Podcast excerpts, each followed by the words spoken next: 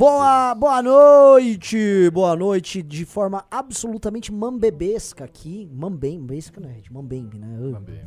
De forma mambembe, de forma brasileira, de forma puxadinho na favela da Rocinha, iniciamos esse programa aqui, MBL News, tá? Nós somos uma causa que mistura pedaços de lixo com alvenaria e que não vai ser nunca fiscalizada pela Prefeitura do Rio de Janeiro porque é milícia contra o lugar onde a gente mora. Essa é a qualidade do nosso programa. Esse é um programa especial, temos hoje eu e o Ricardo aqui e temos o nosso jovem Felipe. O Felipe que tem vários canais, achei que ele tinha tinha vários canais. Ah, você tem vários? Eu só vi um, o Terceira Via, né?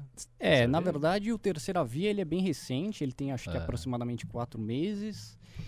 O Underdog Invest, que eu fui o primeiro que eu fiz em termos de gravar eu mesmo, deve ter 1 ano, mas eu não gravava vídeo, voltei a gravar esse ano.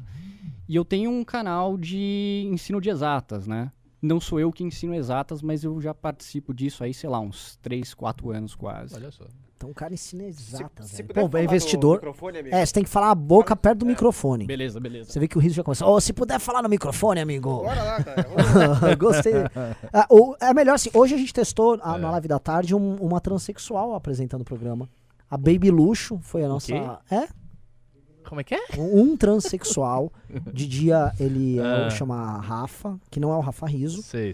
E aí ele se transforma na Baby Luxo. E aí ele tava hoje na Baby Luxo. Cadê? Olha aí de Baby Luxo de roxo. Chega aí, Baby Luxo. Baby Luxo? Só dá um oi aí da Baby Luxo aqui, pô. Você finge? Deixa eu ver. Não, ele finge. E aí, voltei. Grande Baby Luxo. O que vocês estão falando de mim? Você tá Rafael ou tá Baby Luxo agora? Não, já tô Rafael. Tá legal. Com essa voz grave, eu pensei que eu fosse ouvir uma voz mais feminina, né? Ah, Baby Luxo, velho. Baby Luxo é assim, ó. Mulher de muita... Baby Luxo é uma mulher multidimensional. Bom, eu não peguei a piada interna, não, mas eu suponho que seja engraçado. Não é piada, é realmente um travesti. O pessoal... Boa noite, pessoal. Então, hoje é o dia de fazer grandes análises. E como o Felipe é um garoto talentoso, faz o seu merchan dos canais... A gente falou, vamos chamar ele aqui pra participar do programa, pra dar umas opinadas aí, porque é o seguinte, pauta de hoje tem nada, né? Tá, fraquíssimo. Acho que é o dia mais fraco que eu já vi nos últimos tempos. André Mendonça. Tem o Mendonça, né? Ah, que sem graça, né? 5 horas pra ele dizer platitudes, obviedades, de que ele não vai mudar nada, de que ele vai seguir a Constituição, porque... Se ele dissesse uma coisa polêmica, né? Botasse lá uma Bíblia e tal. O que teve de legal foi, sei lá, a bancada evangélica do Senado fazendo uma... campanha de oração. Não sei se você viu eles ajoelhados lá, orando e tal. Graças a Deus, não. Cara, nesse instante, cara, vou te falar, hein, cara. É difícil ser cristão e patriota, viu? A gente pode ser muçulmano e patriota. Tá de boa. Então eu acho que fica difícil. Realmente a cristandade, ela perde bastante. Um bando de ceboso lá ajoelhado, negócio feio demais, cara. Ô, Renan, mas eu acho que você e o Ricardo, vocês concordam comigo que não é tão legal assim ficar comentando notícias. Você fica meio maluco, né? Sim. É muito difícil de você distinguir aquilo que é ruído daquilo que é realmente sinal. Então eu tenho até uma métrica minha que é... eu não entro... Fala aí que o moleque é bom, ele tem métricas. Vamos lá. Eu tenho métricas que é assim, eu não procuro notícia. Se a notícia me alcançar, é porque provavelmente ela é relevante. Então eu não entro em site de notícias para procurar, a não ser que eu fale, deve ter saído o Datafolha, eu quero saber os dados. Se não, eu tenho alguns amigos que são o meu filtro. Então, se eles falarem pra mim alguma coisa, eu falo, não, beleza, vou atrás. Senão você fica maluco, cara, a sua sanidade mental não vale a pena. Eu sigo exatamente essa linha de análise aí, não sei notícia nenhuma e nem tenho os amigos. Aí eu fico descobrindo 1 hora antes do News. Ou no News mesmo, né? Eu vou falar a minha tática. Minha tática é, eu chego de manhã, tanto a Baby Luxo sabe, quanto o Riso sabe. Eu chego de manhã e eu pergunto o famoso, tem tema pra gravar? O Rastafari sabe. E é assim, aí eu fico, me dá um tema pra gravar, me dá um tema pra gravar, me dá um tema pra gravar, me dá um tema pra gravar. Aí a gente fica cavucando até achar alguma coisa pra gravar. Quando não acha, aí eu vou falar. Isso eu falo, vamos falar que o governo Bolsonaro tá mal? É minha fórmula. Porque é o seguinte, alguma dessas 3 coisas aconteceu. A terceira é eternamente. A terceira uma constante da parada aí. Então, assim, deu uma merda no governo Bolsonaro, a Jovem Pan xingou a gente. Então, já tem, assim, invariavelmente vai ter o vídeo. E tá dando certo que tá saindo os vídeos e realmente é relevante. O pessoal quer acompanhar isso aí. Mas vamos falar de geral, né, pessoal? O seguinte, eu botei aqui como tema bastidores, Moro esvazia Bolsonaro. Por que eu tô falando disso? Porque começou a discussão sobre a terceira via... E ela ganhou forma com o Moro. E a primeira coisa, acho que... Enfim, perguntar pro Felipe, mas o Ricardo acho que vai concordar comigo que... não tem muito o que fazer pro Dória. Acho que o Dória é assim, não sei que ele ganhe uma musculatura que ele não tem ali na calça dele. Ele basicamente ele tem um jogo inglório pra tocar, pra tentar ser o candidato à terceira via. O Sim. nome da terceira via já é o Moro, e eu acho que não tem muito o que se discutir. Inevitável, inevitável. Tendo isso, e com a subida do Moro, começa a ter um movimento de partidos, um bastidor, de apoiadores. Isso a gente já fez vários vídeos falando desses apoiadores, saindo do bolsonarismo e indo pro Moro. Eu não sei dizer ainda se há um movimento de eleitores, porque essas pesquisas não mostraram isso de forma clara. Essa última pesquisa que a gente mostrou no News, foi de segunda? Sim. Qual era o instituto mesmo? Do Atlas. Isso. A pesquisa do Atlas... Realmente, o Bolsonaro caiu, mas ele já vinha numa tendência de queda. É, eu acho que ele caiu para refletir uma subida do Lula, não foi exatamente... E aí, jogo para vocês a primeira coisa, tá? Eu sei que em termos partidários, o Moro tá levando gente que não queria estar com o Bolsonaro, gente que ia estar, na verdade, com o projeto que todos os partidos imaginavam original, que era o projeto do PSDB. Provavelmente o Dória, ganhou o Dória, e esses caras não vão estar com o Dória. E esses caras estão vendo agora como mudar o discurso histórico, eles que foram inimigos da Lava Jato, inimigos do Moro, pra se construir junto com o Moro, tá? Então eu jogo primeiro a bola pra vocês.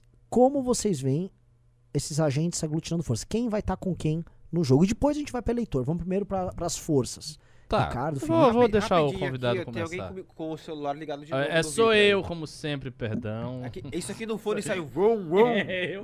Até eu ouvi, desculpe aí. Tudo bem. Vai lá, cometo esse erro sempre, mas... Por favor, Felipe, nos ilumine. Então vamos lá. Uma coisa que eu tenho falado bastante nos meus vídeos é que eu acho que um nome mais forte vai meio que trair apoio, ao contrário do que muita gente pensa, que é o apoio que torna uma candidatura viável. Se apoio fosse o suficiente para fazer uma boa candidatura, o Alckmin tinha ganhado em primeiro turno em 2018. Então eu acho que com essa entrada do Moro, ele vai dar uma certa chacoalhada no cenário político, e eu tô achando que os influenciadores digitais e o pessoal que vai precisar de voto está se antecipando a uma possível guinada desse eleitorado do Bolsonaro, que possivelmente vai migrar para o Moro. Então talvez não esteja nem havendo ainda essa migração ainda, mas eu acredito que os influenciadores digitais já meio que fazem qual que é o meu caminho de saída daqui para frente, porque o Bolsonaro está em tendência de queda e, por exemplo, estava vindo para cá agora. Qual que era o problema? Estava vindo para cá agora, olhei, demora 40 minutos, falei, beleza, conseguiu chegar. Eu tava com 10 minutos de folga. Só que quanto mais eu andava, menos andava o relógio. Então eu comecei a dever 9, comecei a sobrar só 8, sobrar 7, sobrar 6. Cheguei aqui devendo 2. Então eu cheguei 2 minutos atrasado. Então isso é uma coisa que as pessoas têm que meio que saber, né? Que provavelmente o Bolsonaro realmente está em uma certa tendência de queda. E eu acho que os agentes políticos estão meio que se antecipando. E se for esperar... o PSDB ou o establishment fazer uma candidatura de cima para baixo, realmente a gente está lascado. Daí vai ser Bolsonaro e Lula e não tem o que fazer.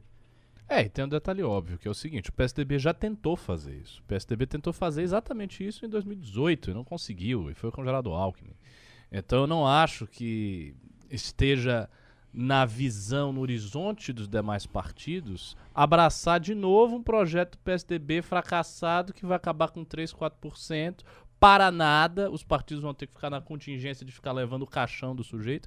Como eu já disse várias vezes, sempre dou esse exemplo, lá na Bahia você tinha que... O ACM Neto apoiou o Alckmin. Só que todo o entourage dele, a equipe, todo mundo que estava com ele, inclusive com o Zé Ronaldo, que era o candidato a governo, dizia para mim, para todo mundo, a gente tá segurando o caixão desse infeliz. Mas eu não tava feliz de estar com o Alckmin. Não tava dando nada, não dava apoio... Não dava, o palanque não interessava, ninguém queria saber. Então, assim, foi um grande desastre. Os partidos que estiveram com Alckmin sofreram as consequências de estar num projeto falido. Tanto é assim que as suas bancadas caíram drasticamente quando o Bolsonaro entrou. O ingresso do Bolsonaro foi, ao mesmo tempo, um choque para todos os partidos. Então isso não foi inteligente. Foi uma aposta baseada numa crença de que a máquina política ainda iria funcionar, de que grandes coligações funcionariam, de que tempo de TV ia funcionar, e não é bem assim. Eu acho que os partidos agora já viram que o jogo é diferente. Ainda que eles queiram retornar ao status quo ante, eles perceberam que as condições do jogo são outras. E aí vem o que você falou. Vem a esperança de abrir um diálogo com o Moro, tentar domesticar o discurso lavajatista, tirar as arestas e os excessos, possivelmente firmar certos compromissos que façam com que esse discurso não avance demais, com o próprio Moro, tentar firmar isso aí. E quando eu falo avance demais, não é que vai ser abandonado. Obviamente, ninguém tem esperança de que isso vai ser abandonado, mas eles têm esperança de que isso vai ser domesticado. Ou seja, certos excessos que a Lava Jato cometeu, não vamos aqui cometer e tal. Eu acho que esse é um projeto problemático. Por quê?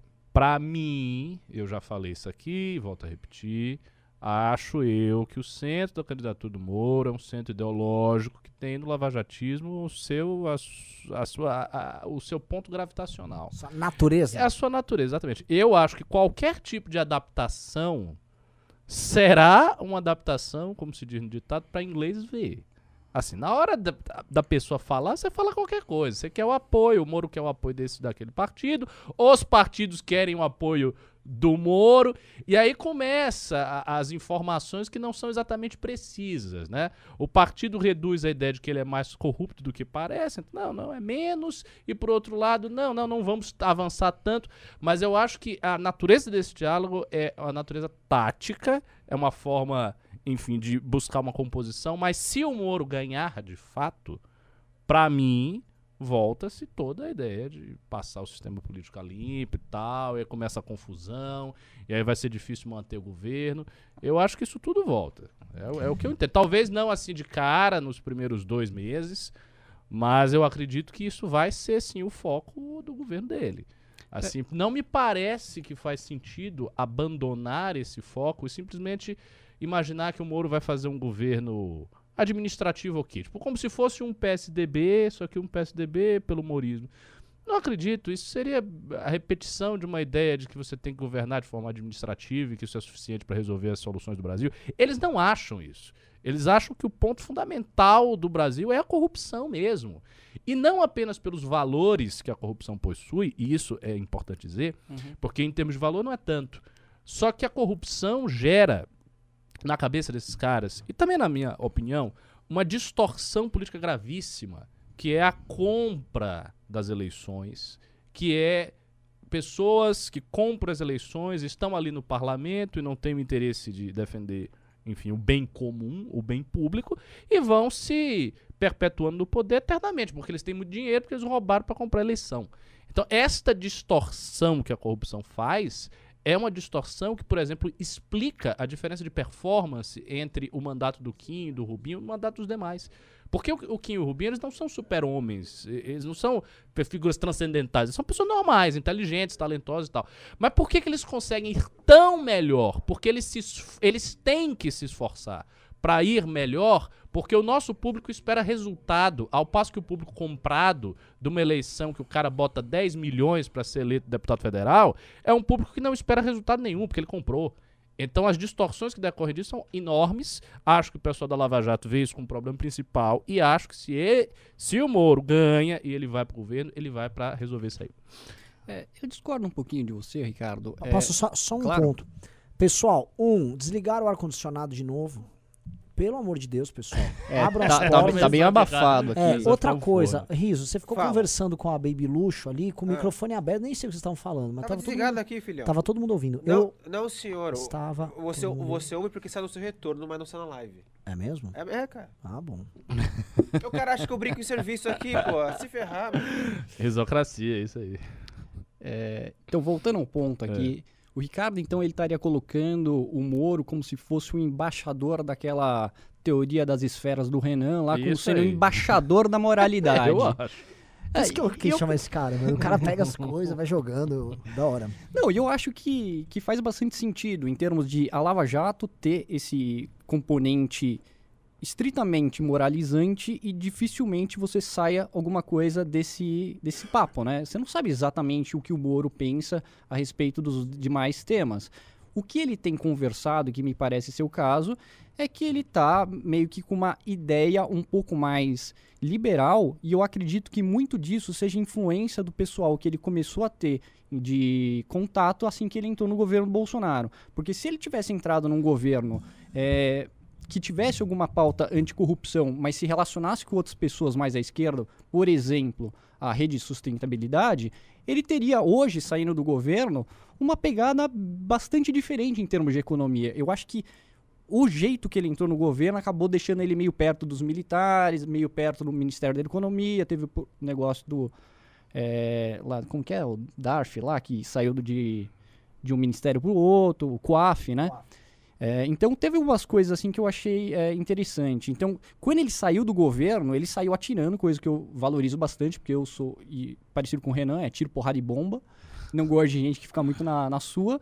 Ele chegou atirando e fez aquela sinalização que ele se considerava um cara de perfil técnico como o Paulo Guedes. Eu falei, eu acho que ele estava achando que o Paulo Guedes ia abandonar o barco e os dois estariam meio que juntos depois disso.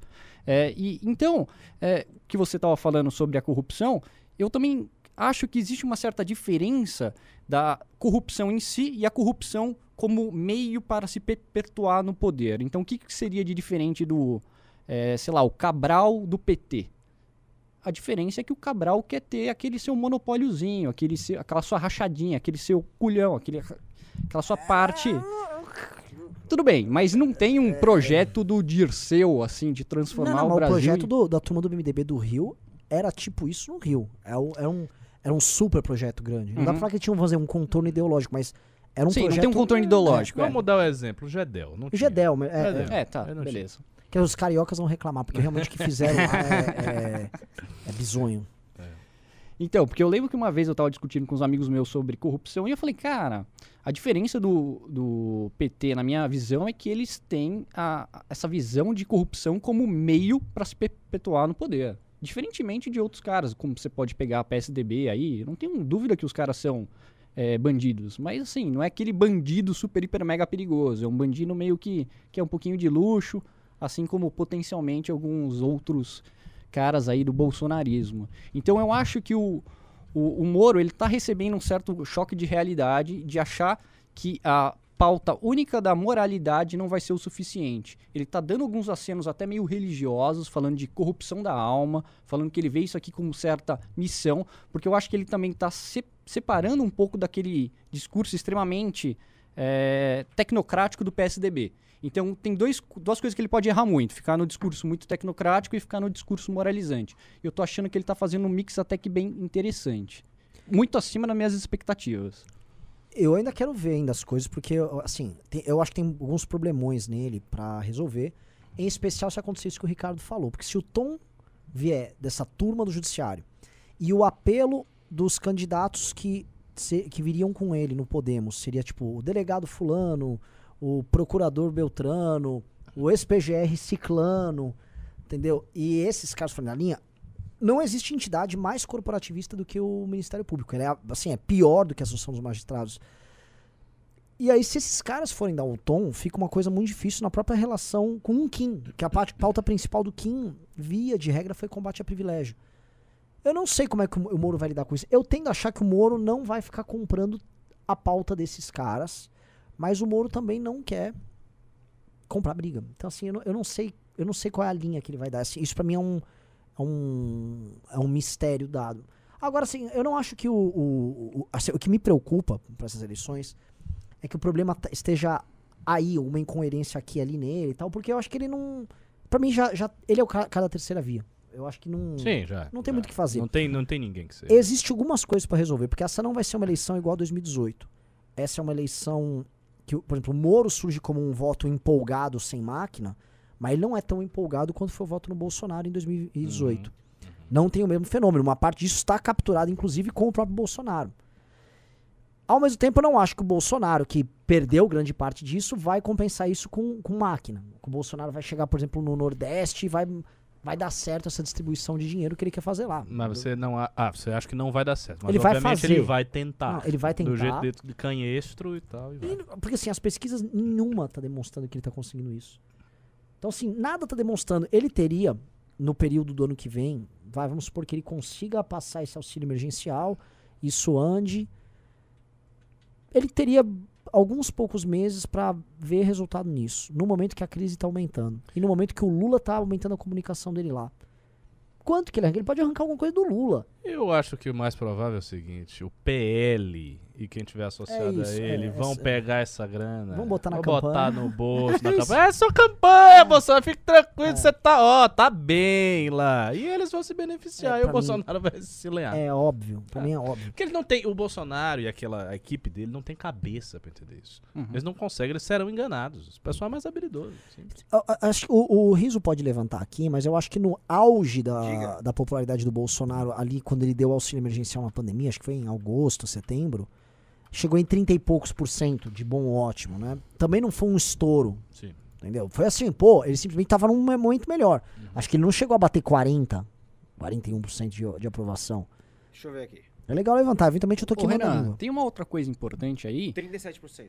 37%. Ah, legal. Tem uma outra coisa importante que é o seguinte, o Bolsonaro vai sofrer alguns problemas, porque primeiro que ele não vai conseguir dar tanto dinheiro assim. Segundo, que mesmo que ele desse dinheiro, com a inflação do jeito que tá, talvez esse dinheiro não compre tantas coisas assim. E ainda tem um outro problema adicional que algumas pesquisas já conseguem captar, por exemplo, a Genial Investimentos, que elas perguntam para as pessoas, tipo, quem é a principal responsável pelo auxílio emergencial? E pessoas que desaprovam o governo, que em geral são pessoas do Nordeste que seriam beneficiadas por ela, acham que é o Congresso Nacional. Então não adianta nada você fazer uma coisa que não vai dar certo, mas se der certo, quem vai ganhar o crédito é o Congresso Nacional. Ah, mas não acho que o Congresso levou o crédito. Porque quando subiu a popularidade do Bolsonaro foi no auxílio emergencial. Não, tudo bem. Nessa época acho que tudo bem, mas hoje em dia eu acho que é muito difícil o Bolsonaro conseguir colar, principalmente em pessoas que já desgostam dele. No meu último vídeo, Renan e Ricardo, eu até comentei uma coisa. Eu falei assim, a pessoa é petista porque ela discorda do governo ou ela discorda do governo porque ela é petista? A gente também tem que ver qual que é a causa e consequência aí. Porque muita gente avalia mal o governo porque é petista. Lógico, já tem dono isso, então não é, nossa, meu Deus, eu preciso melhorar minha avaliação. Cara, você não vai melhorar sua avaliação lá. Já tem dono aí. Uhum. O Lula já tem aproximadamente 60% do voto das pessoas que classificam o governo como ruim e péssimo. Isso é mérito do Lula ou isso foi a pessoa que votou no Haddad e simplesmente agora ele vai tentar aumentar de 60 para 70? Isso é um grande mérito dele. Você tá certo nisso, porque assim, na verdade a gente olha a pesquisa... E se for olhar a pesquisa de 2018 para cá, você tem uma continuidade do eleitor que votou no Haddad e que foi pro Lula. E aí você tem uma perda do Bolsonaro no Rio, em Minas, em grandes cidades, que migraram, que são pessoas que tinham migrado provavelmente do PT pro Bolsonaro e agora estão migrando de volta. Tipo, ó, minha vida tá uma bosta, sai daí, meu. Que é isso, né? Então, só que pro Lula, e aí esse é o ponto porque essa eleição tá muito louca, o Lula não consegue transformar isso em 50+1.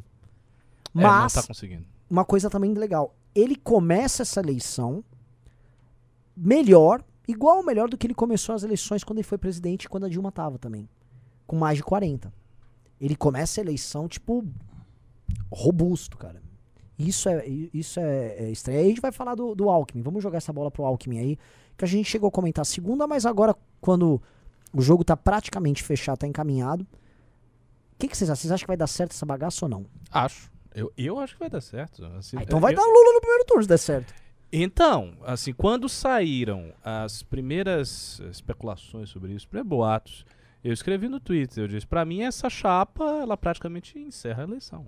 Eu acho que sair essa chapa vai ser bem difícil. Tipo, assim, o esforço que tanto a Terceira Via quanto o Bolsonaro terão que fazer será um esforço colossal. Porque... Pô, você tem uma chapa do sistema, com tempo de TV, com inserção do Nordeste gigante, ainda mais se o Alckmin foi PSB. Nossa, uma inserção enorme no Nordeste, o PT já tem. Assim, tem todos os convenientes. Ele vem para São Paulo, ele faz palanque aqui. Não tem, o PT não tem o que abandonar falar. A candidatura aqui pro candidato deles, que seria, então, no caso, o Márcio França. Aí, não sei... Talvez o PT pressione o PSB para não fazer isso, porque o PSB está dizendo que essa é uma pré-condição para si, mas será mesmo? Porque às vezes o cara bota na mesa que é uma pré-condição, mas na hora a pré-condição se dissolve. Você precisa coletar esses votos em São Paulo do Lula com o Alckmin. Claro. E eu não acho que seja um vice que vai fazer essa coleta, muito pelo contrário, eu acho que o Alckmin vai ser visto como um traidor pelo eleitorado dele, e o eleitorado, que nem chama eleitorado do Alckmin, o eleitorado que votou no Alckmin. Eu não acho que ele tem posse sobre isso. E eu acho que se o Alckmin saísse para governador sem máquina, o Rodrigo Garcia daria uma piaba nele. Sim. O que eu acho é o seguinte, para você coletar essa imagem que foi criada, eu acho que você precisa de uma candidatura que amarre isso e não seja petista. É, então só se, por exemplo, o PT tira a candidatura Haddad, apoia a candidatura, como você falou, do Márcio França e, enfim, dá um abraço no Boulos e diz boa sorte, vai aí, porque no fundo a gente quer você, mas você sabe como é que é, né? Pragmatismo sobrevive. E pro Boulos, e pra resolver a crise com o Boulos é ótima, porque dá uma, tá aí, vai Moro, vai Boulos. Deixa ele perder. A gente é moderado, o radical é ele. Isso, se você quer votar, não tem nosso cara de esquerda, vota no Boulos, você é radical, mas assim, é o seguinte, nós estamos com França. É, mas eu não sei se isso resolve, né? É porque o PSOL não tem muito orgulho próprio, porque se fosse uma relação assimétrica dessa com o MBL, certamente não resolveria isso, aí já geraria um rancor eterno. Porque, assim, seria natural, tirando todos esses arranjos que eles estão fazendo, que o PT finalmente pudesse apoiar o Boulos. Assim, o Boulos foi pro segundo turno na prefeitura de São Paulo. O Boulos se tornou a figura de esquerda mais forte em São Paulo. Assim, a mais é o Boulos, né? E, assim, quanto tempo o PSOL não atua como linha auxiliar do PT? Muito tempo, muito tempo. Então, assim, seria uma coisa natural, mas, enfim, o PT não vai fazer isso. O que você acha, Felipe? Eu ainda tenho uma dificuldade muito grande em entender o que está acontecendo com essa possível chapa do Lula com o Alckmin. Na minha cabeça, o que faz mais sentido é que o Lula está tentando enganar o Alckmin. Porque o Alckmin ele saiu de uma eleição humilhada, com menos de 5% dos votos, e ele está com o ego ferido, provavelmente. Lembra que ele foi no Ronivon lá fazer coisa de alongamento? Foi, de alguma massagem, alguma coisa assim, eu lembro disso. Sim. Ele foi, inclusive, já chegaram pra ele falar, acho que foi em 2020 agora, um cara do PSDB queria que ele saísse candidato a vereador pro São Paulo, assim, sabe? Ele tava na pior. E eu acho que o Lula é muito mais esperto que qualquer tucano, e eu acho que ele tá tentando tirar o governo de São Paulo do Geraldo Alckmin. Porque eu acho que, pro Lula, o Alckmin não agrega nem nome e nem governabilidade. Se ele for pro PSB, o PSB provavelmente já tá com ele. E se for para dar algum grau de estabilidade, eu acho que existem outros nomes melhores, como, por exemplo, o Pacheco. Kassab, qualquer cara grande do PSD... Mas o cara tá zero, velho. Não, eu sei, mas eu digo de dar um ar pro mercado de que vai ser um cara de centro-direita. O lance é que eu acho que o Lula já tem o diálogo com o mercado. Pro mercado, o mercado tá feliz. O mercado já tá. O problema do Lula, eu acho que assim, ele tem que diminuir a rejeição dele como um cara, um petistão, um corrupto e um cara malquisto no Sul-Sudeste. Eu não digo que o Alckmin é o mais acertado, mas acho que eles estão caminhando para a linha certa para fazer isso. Eu diria que o Alckmin bate em todas as interconexões. Tipo, ele tá na interseção de um diagrama de Venn. Por quê? Porque ele tem uma fama de não ser um cara corrupto. Aparentemente, enfim. Tem negócio da merenda e tal. Mas isso é um negócio coisinhas, mas pois é. Então, assim, ele tem uma fama de ser um cara limpo, ele é de São Paulo, ele tava bem nas pesquisas para governador. Eu acho que ele, figura do Alckmin, encaixa em tudo. E é um cara que tá, como o Trentinho falou, tá desesperado, porque enfim, perdeu a eleição de forma humilhante, meio que saiu da política, fez ser médico e tal. Então não é um cara que tá em posição de exigir muitas coisas. E outra coisa que eu tava conversando com uns amigos meus é o seguinte, será que o Alckmin não quer fazer esse papel em termos de ser importante e em 2026, e aí o PT vai ter quem pra disputar a eleição? Será que ele não poderia tentar, na visão dele, ser um cara de continuidade, assim como o Fernando Henrique foi do governo Itamar? Não sei. Por exemplo, eu acho isso um absurdo, mas eu tenho que pensar com a cabeça da pessoa. O Alckmin suceder o PT? Exatamente. Não, isso eu acho impossível. Não é da mentalidade do PT. Eu também acho impossível, mas será que o Alckmin realmente acha isso? Pô, se ele achar isso, ele é muito burro. Cara, o Ciro Gomes achava que ia pegar os spoilers do PT, cara. Mas é diferente. O Ciro Gomes conhecia o PT e mesmo assim ficou aliciando os caras, achando... Eles achavam que o Haddad ia retirar a candidatura em 2018. Sei lá, eu acho que... Ou o Ciro Gomes avaliou muito, muito mal. E eu não acho que são excludentes. Eu acho que as duas coisas podem acontecer ao mesmo tempo. É porque o Ciro, ele de qualquer sorte, pertencia àquele campo da esquerda, já tinha relações com o PT sólidas, entre aspas, há um tempo. O Alckmin não. O Alckmin é um tucano. Ele vai para outro partido, mas ele continua sendo. Mas você acha que a historinha que o Lula vai contar talvez seja a seguinte: olha, vocês pediram para acabar com essa briga no Brasil. Com certeza ele vai dizer isso. Eu chamei gente que foi meu adversário para estar aqui. Porque se a gente não der o exemplo pra pessoa, não vai dar certo. Não, isto é. E aí eles vão fazer uma campanha. Vamos viver bem, vamos ser felizes. Ah, até o Alckmin tá com esse homem. Exato, vamos trabalhar junto, pô. Esse é o discurso. E eles vão fingir que havia uma polarização. Né? O Alckmin é como se fosse um representante de uma polarização simbólica deles, mas não real. E ó, o resto é tudo louco. O Alckmin é um democrata. Sim, eles vão vir com essa coisa. Tudo bem, a gente teve grandes divergências, mas no campo da democracia. Ou seja, isso é maravilhoso porque reabilita o PT, porque coloca o PT no campo da democracia e o Alckmin no campo da democracia. E os loucos é o resto, é o Sérgio Moro e o Bolsonaro, porque também não tem um louco de extrema esquerda, né? Isso é verdade. São os a extrema direita louca, é verdade, é verdade. E olha a foto, o Geraldo é uma pessoa incrível, agora que eu conheço melhor, fui até um churrasco com ele. Então, mas... cara, a historinha fica de pé. Ah, fica. Mas não é estranho pra vocês que a pessoa que ele esteja tentando pegar como vice seja exatamente uma pessoa com ego extremamente ferido e que seja o principal candidato pro governo do estado de São Paulo? É que que eles nunca conseguiram. É que ele não, eu não acho que ele é o candidato ao principal, o principal candidato ao governo do estado de São Paulo. Uhum. O Alckmin, ele tem um recall. Uhum. Igual o Russomano tem um recall. Uhum. Mas quem tem a grana nessa campanha, e assim, eu pude ver, não muito de perto, né? Eu vi de perto. Mas assim, o que o governo do estado de São Paulo tem hoje é um negócio, não tem o que falar. O Dória tá confiando que vai ser candidato, porque a quantidade de dinheiro que esses caras têm na mão, de recursos para poder operar, é uma coisa inimaginável. É um estado que não é deficitário, que está sobrando grana, que tem alguns dos maiores contratos, ou seja, grandes fornecedores, empresas que têm relações ali com o governo e tal.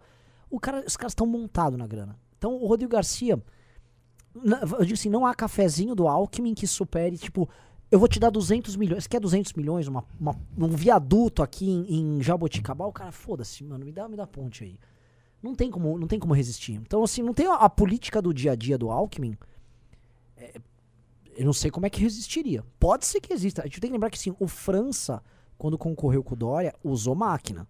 Ele usou máquina e o Dória teve que correr pelo lado, pela tangente para poder ganhar. E com o Alckmin... Pela tangente do Alckmin? É. E o Dória ganhou ali, assim, com muita dificuldade. O França, sendo o França um candidato de esquerda, e o PSB, se eu não me engano, estava na coligação do Haddad. Me corrijam aí, o Riso pode jogar. Eu acho que é PSB. Eu acho que tá. E aí jogaram isso na cara do França, na campanha. É. Então, o que eu acho, eu tendo a achar assim, o Alckmin sabe que ele iria pra uma eleição aqui em São Paulo muito difícil. Ele tinha que fechar a União Brasil. Aí ele tinha que fechar o PSD, União Brasil, PSB. Não tava. No estado de São Paulo eles não estavam fechados. Não, mas âmbito nacional. Âmbito nacional tava. Não estava. E onde é que tava o PSB? Era PT, PSDB e PROS. Certeza absoluta. Tá o Ciro? Não. O PT quebrou as pernas do Ciro com o PSB pra pegar o PSB? Como pode ser isso? Dá uma olhada aí, Riso. Não, mas eu acho que o Riso pode estar certo. Coligação Haddad. Viu? Porque eu acho que a coligação deles mesmo era bem pequena. Acho que pro segundo turno eles apoiaram. Eu lembro que teve essa treta séria na hora do PSB. Aqui, ó, a coligação da Haddad era PT, PCdoB e PROS. Só. PT, PCdoB e PROS, slogan o povo de novo. E tem matéria falando que o PSB decidiu não coligar com ninguém. Ah, então o PT quebrou a coligação possível com o PDT pra isolar o PSB. E vê se o PSB tem declaração de apoio ao Haddad no segundo turno. É interessante. Nacionalmente parece que tem, mas no estado de São Paulo não tinha. Exatamente porque o... Você lembra que o Dória ficava chamando o Márcio França de Márcio Cuba? O Márcio França. Quer dizer, o João Dória ficava chamando o Márcio França de Márcio Cuba. PSB oficializa apoio à Haddad, mas libera diretórios. Aqui em São Paulo eles não foi isso, não foram. Que jogaram isso muito na cara do... Eu me lembro jogando na cara do França. Você apoia o Haddad. Haddad está com os comunistas. O Dória é anticomunista. Né? E mesmo assim, a quantidade de gente que votou no Bolsonaro e no Márcio França é bastante grande. O Márcio França tem uma aceitabilidade muito maior nas forças policiais aqui no estado de São Paulo do que o PSDB. PSDB e PT é pau a pau em termos de ojeriza que causam nas forças de segurança. É bizarro. O Márcio França, o pessoal gosta. Eu tenho alguns conhecidos no Exército e quando teve essa última eleição aí, eu perguntei, e aí, quem vão votar? Então meu amigo falou, ah, a maior parte das pessoas não são de São Paulo. Metade vai votar no Arthur do Val e metade no França. Normal, tipo, não tem problema nenhum isso. Quer um exemplo? O falecido Major Olímpio declarou apoio ao França. Exatamente. Eleito senador com apoio do Bolsonaro. Bem lembrado. Apoiou França. Que votou contra a PEC do teto também. Se não me engano. O Major Olímpio? Major Olímpio. Ah, o Olímpio é um cara da verdadeira pauta policial, que é a pauta corporativa, que foi engolida, isso sim, por uma linha ideológica. Mas gozado, né? Também falavam que ia ter uma grande revolução policial agora com o Bolsonaro e tal. E não teve porra nenhuma, né? Isso também O Major Olímpio poderia ser o Ciro Gomes. Ou melhor, o Ciro Gomes poderia fazer exatamente do que o Major Olímpio faz. Ele seria um cara muito mais forte em termos eleitorais. Mas ele ficou tentando dar essa coisa de querer ser cool, querer ser amiguinho da esquerda identitária e acabou ficando uma sinuca de bico. O pessoal do Nordeste, acho que o Ricardo vai saber falar isso muito melhor que a gente, o pessoal é conservador. O pessoal vota no Lula porque muito Lula é do povo. Porque de costumes do que aqui. Inclusive eu mesmo. Quando eu vim aqui, eu achei que eram umas coisas estranhas. Né? Na Paulista ali, eu fiquei meio Sodoma. Surpreso. Não, mas eu tá no MBL. Mas eu vou dar um exemplo simples. Né? Na Paulista tem muitos casais homossexuais, lésbicas e tal, que ficam andando ali no domingo e se beijam e tal. Isso em Salvador é meio incomum. A galera fica... Entendeu? Assim, tem o nível de reprovação social de certas coisas é diferente de São Paulo para o Nordeste. E no interiorzão? Maior, mais forte. A reprovação das coisas. Claro, assim, a gente não está falando que o Nordeste é a Arábia Saudita. A gente está dizendo que tem um nível maior, relativamente maior, e tem mesmo.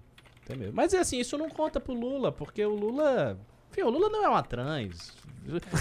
O Lula é um cachaceiro, gente boa, que fez um governo que os caras tiveram uma vida melhor. Assim.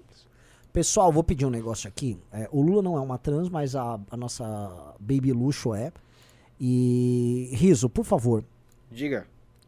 Preciso de pimba hoje. E vocês estão nos assistindo. Cadê a câmera? Qual é a câmera que eu olho pra ter? Ou não tem câmera pra olhar? Ah, ali.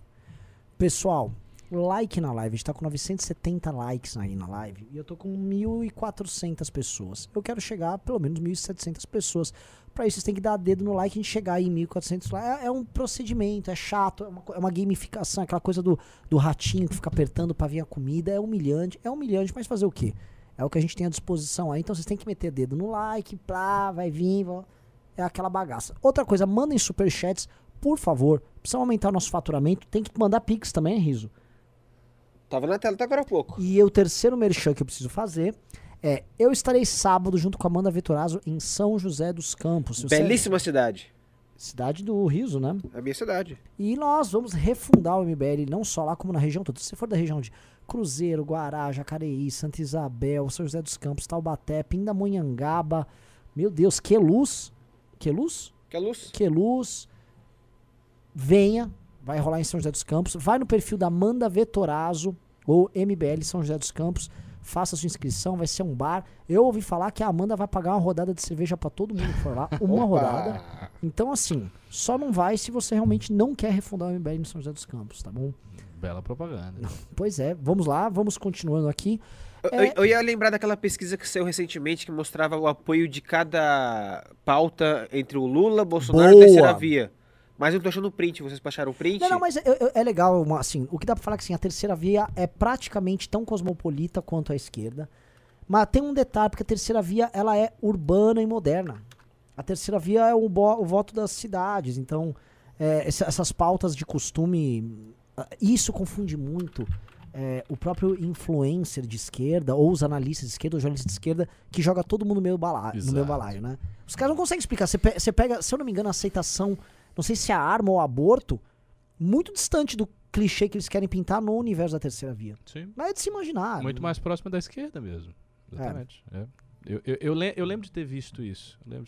E mesmo aqui em São Paulo, quando você vai ver, os nossos governantes de esquerda foram governantes bem diferentes. O Haddad tem uma pegada muito assim de smart cities, de vamos transformar tudo isso aqui numa coisa muito mais...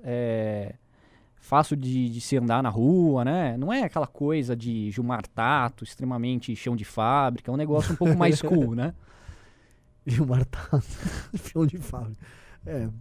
Ele é mais estiloso mesmo. Sim. Tanto que, pô... Poderia estar no PSDB, poderia. Sei, sim. O Haddad é muito adorado por vários liberais. Mas não muito pelos esquerdistas, né? Você sabe, a pessoa não gosta muito. Acha ele muito tucano. É, porque ele é, né? É, ele tem um jeitinho engomadinho demais. Ele é um petista tocando os pianos. Ele não é pobrista de gostar de pobre. Ele é um intelectual. Eu nunca gostei daquele cara, eu tenho uma aversão a ele. Ah, Haddad, você não gosta da Haddad? Por quê? Não, não gosto. Justamente por isso. Eu acho que essa esquerda é a pior de todas. Eu acho essa esquerda nojenta. Frankfurtiana. Uau! Essa eu não gosto. Eu prefiro chão de fábrica, com certeza. Eu prefiro esquerdista. Não, lógico que eu também prefiro um comuna. Mas eu não sabia do seu repúdio específico a esse. Não gosto. Eu também não gosto. Porque não é uma esquerda meio Vera Magalhães? É, tipo assim, a Vera Magalhães quer ficar amigo deles. Ela quer comer, eu vou te falar, um queijo brie embrulhado com massa folhada com mel por cima, aí ficar... pra discutir justiça social. Isso, não gosto disso.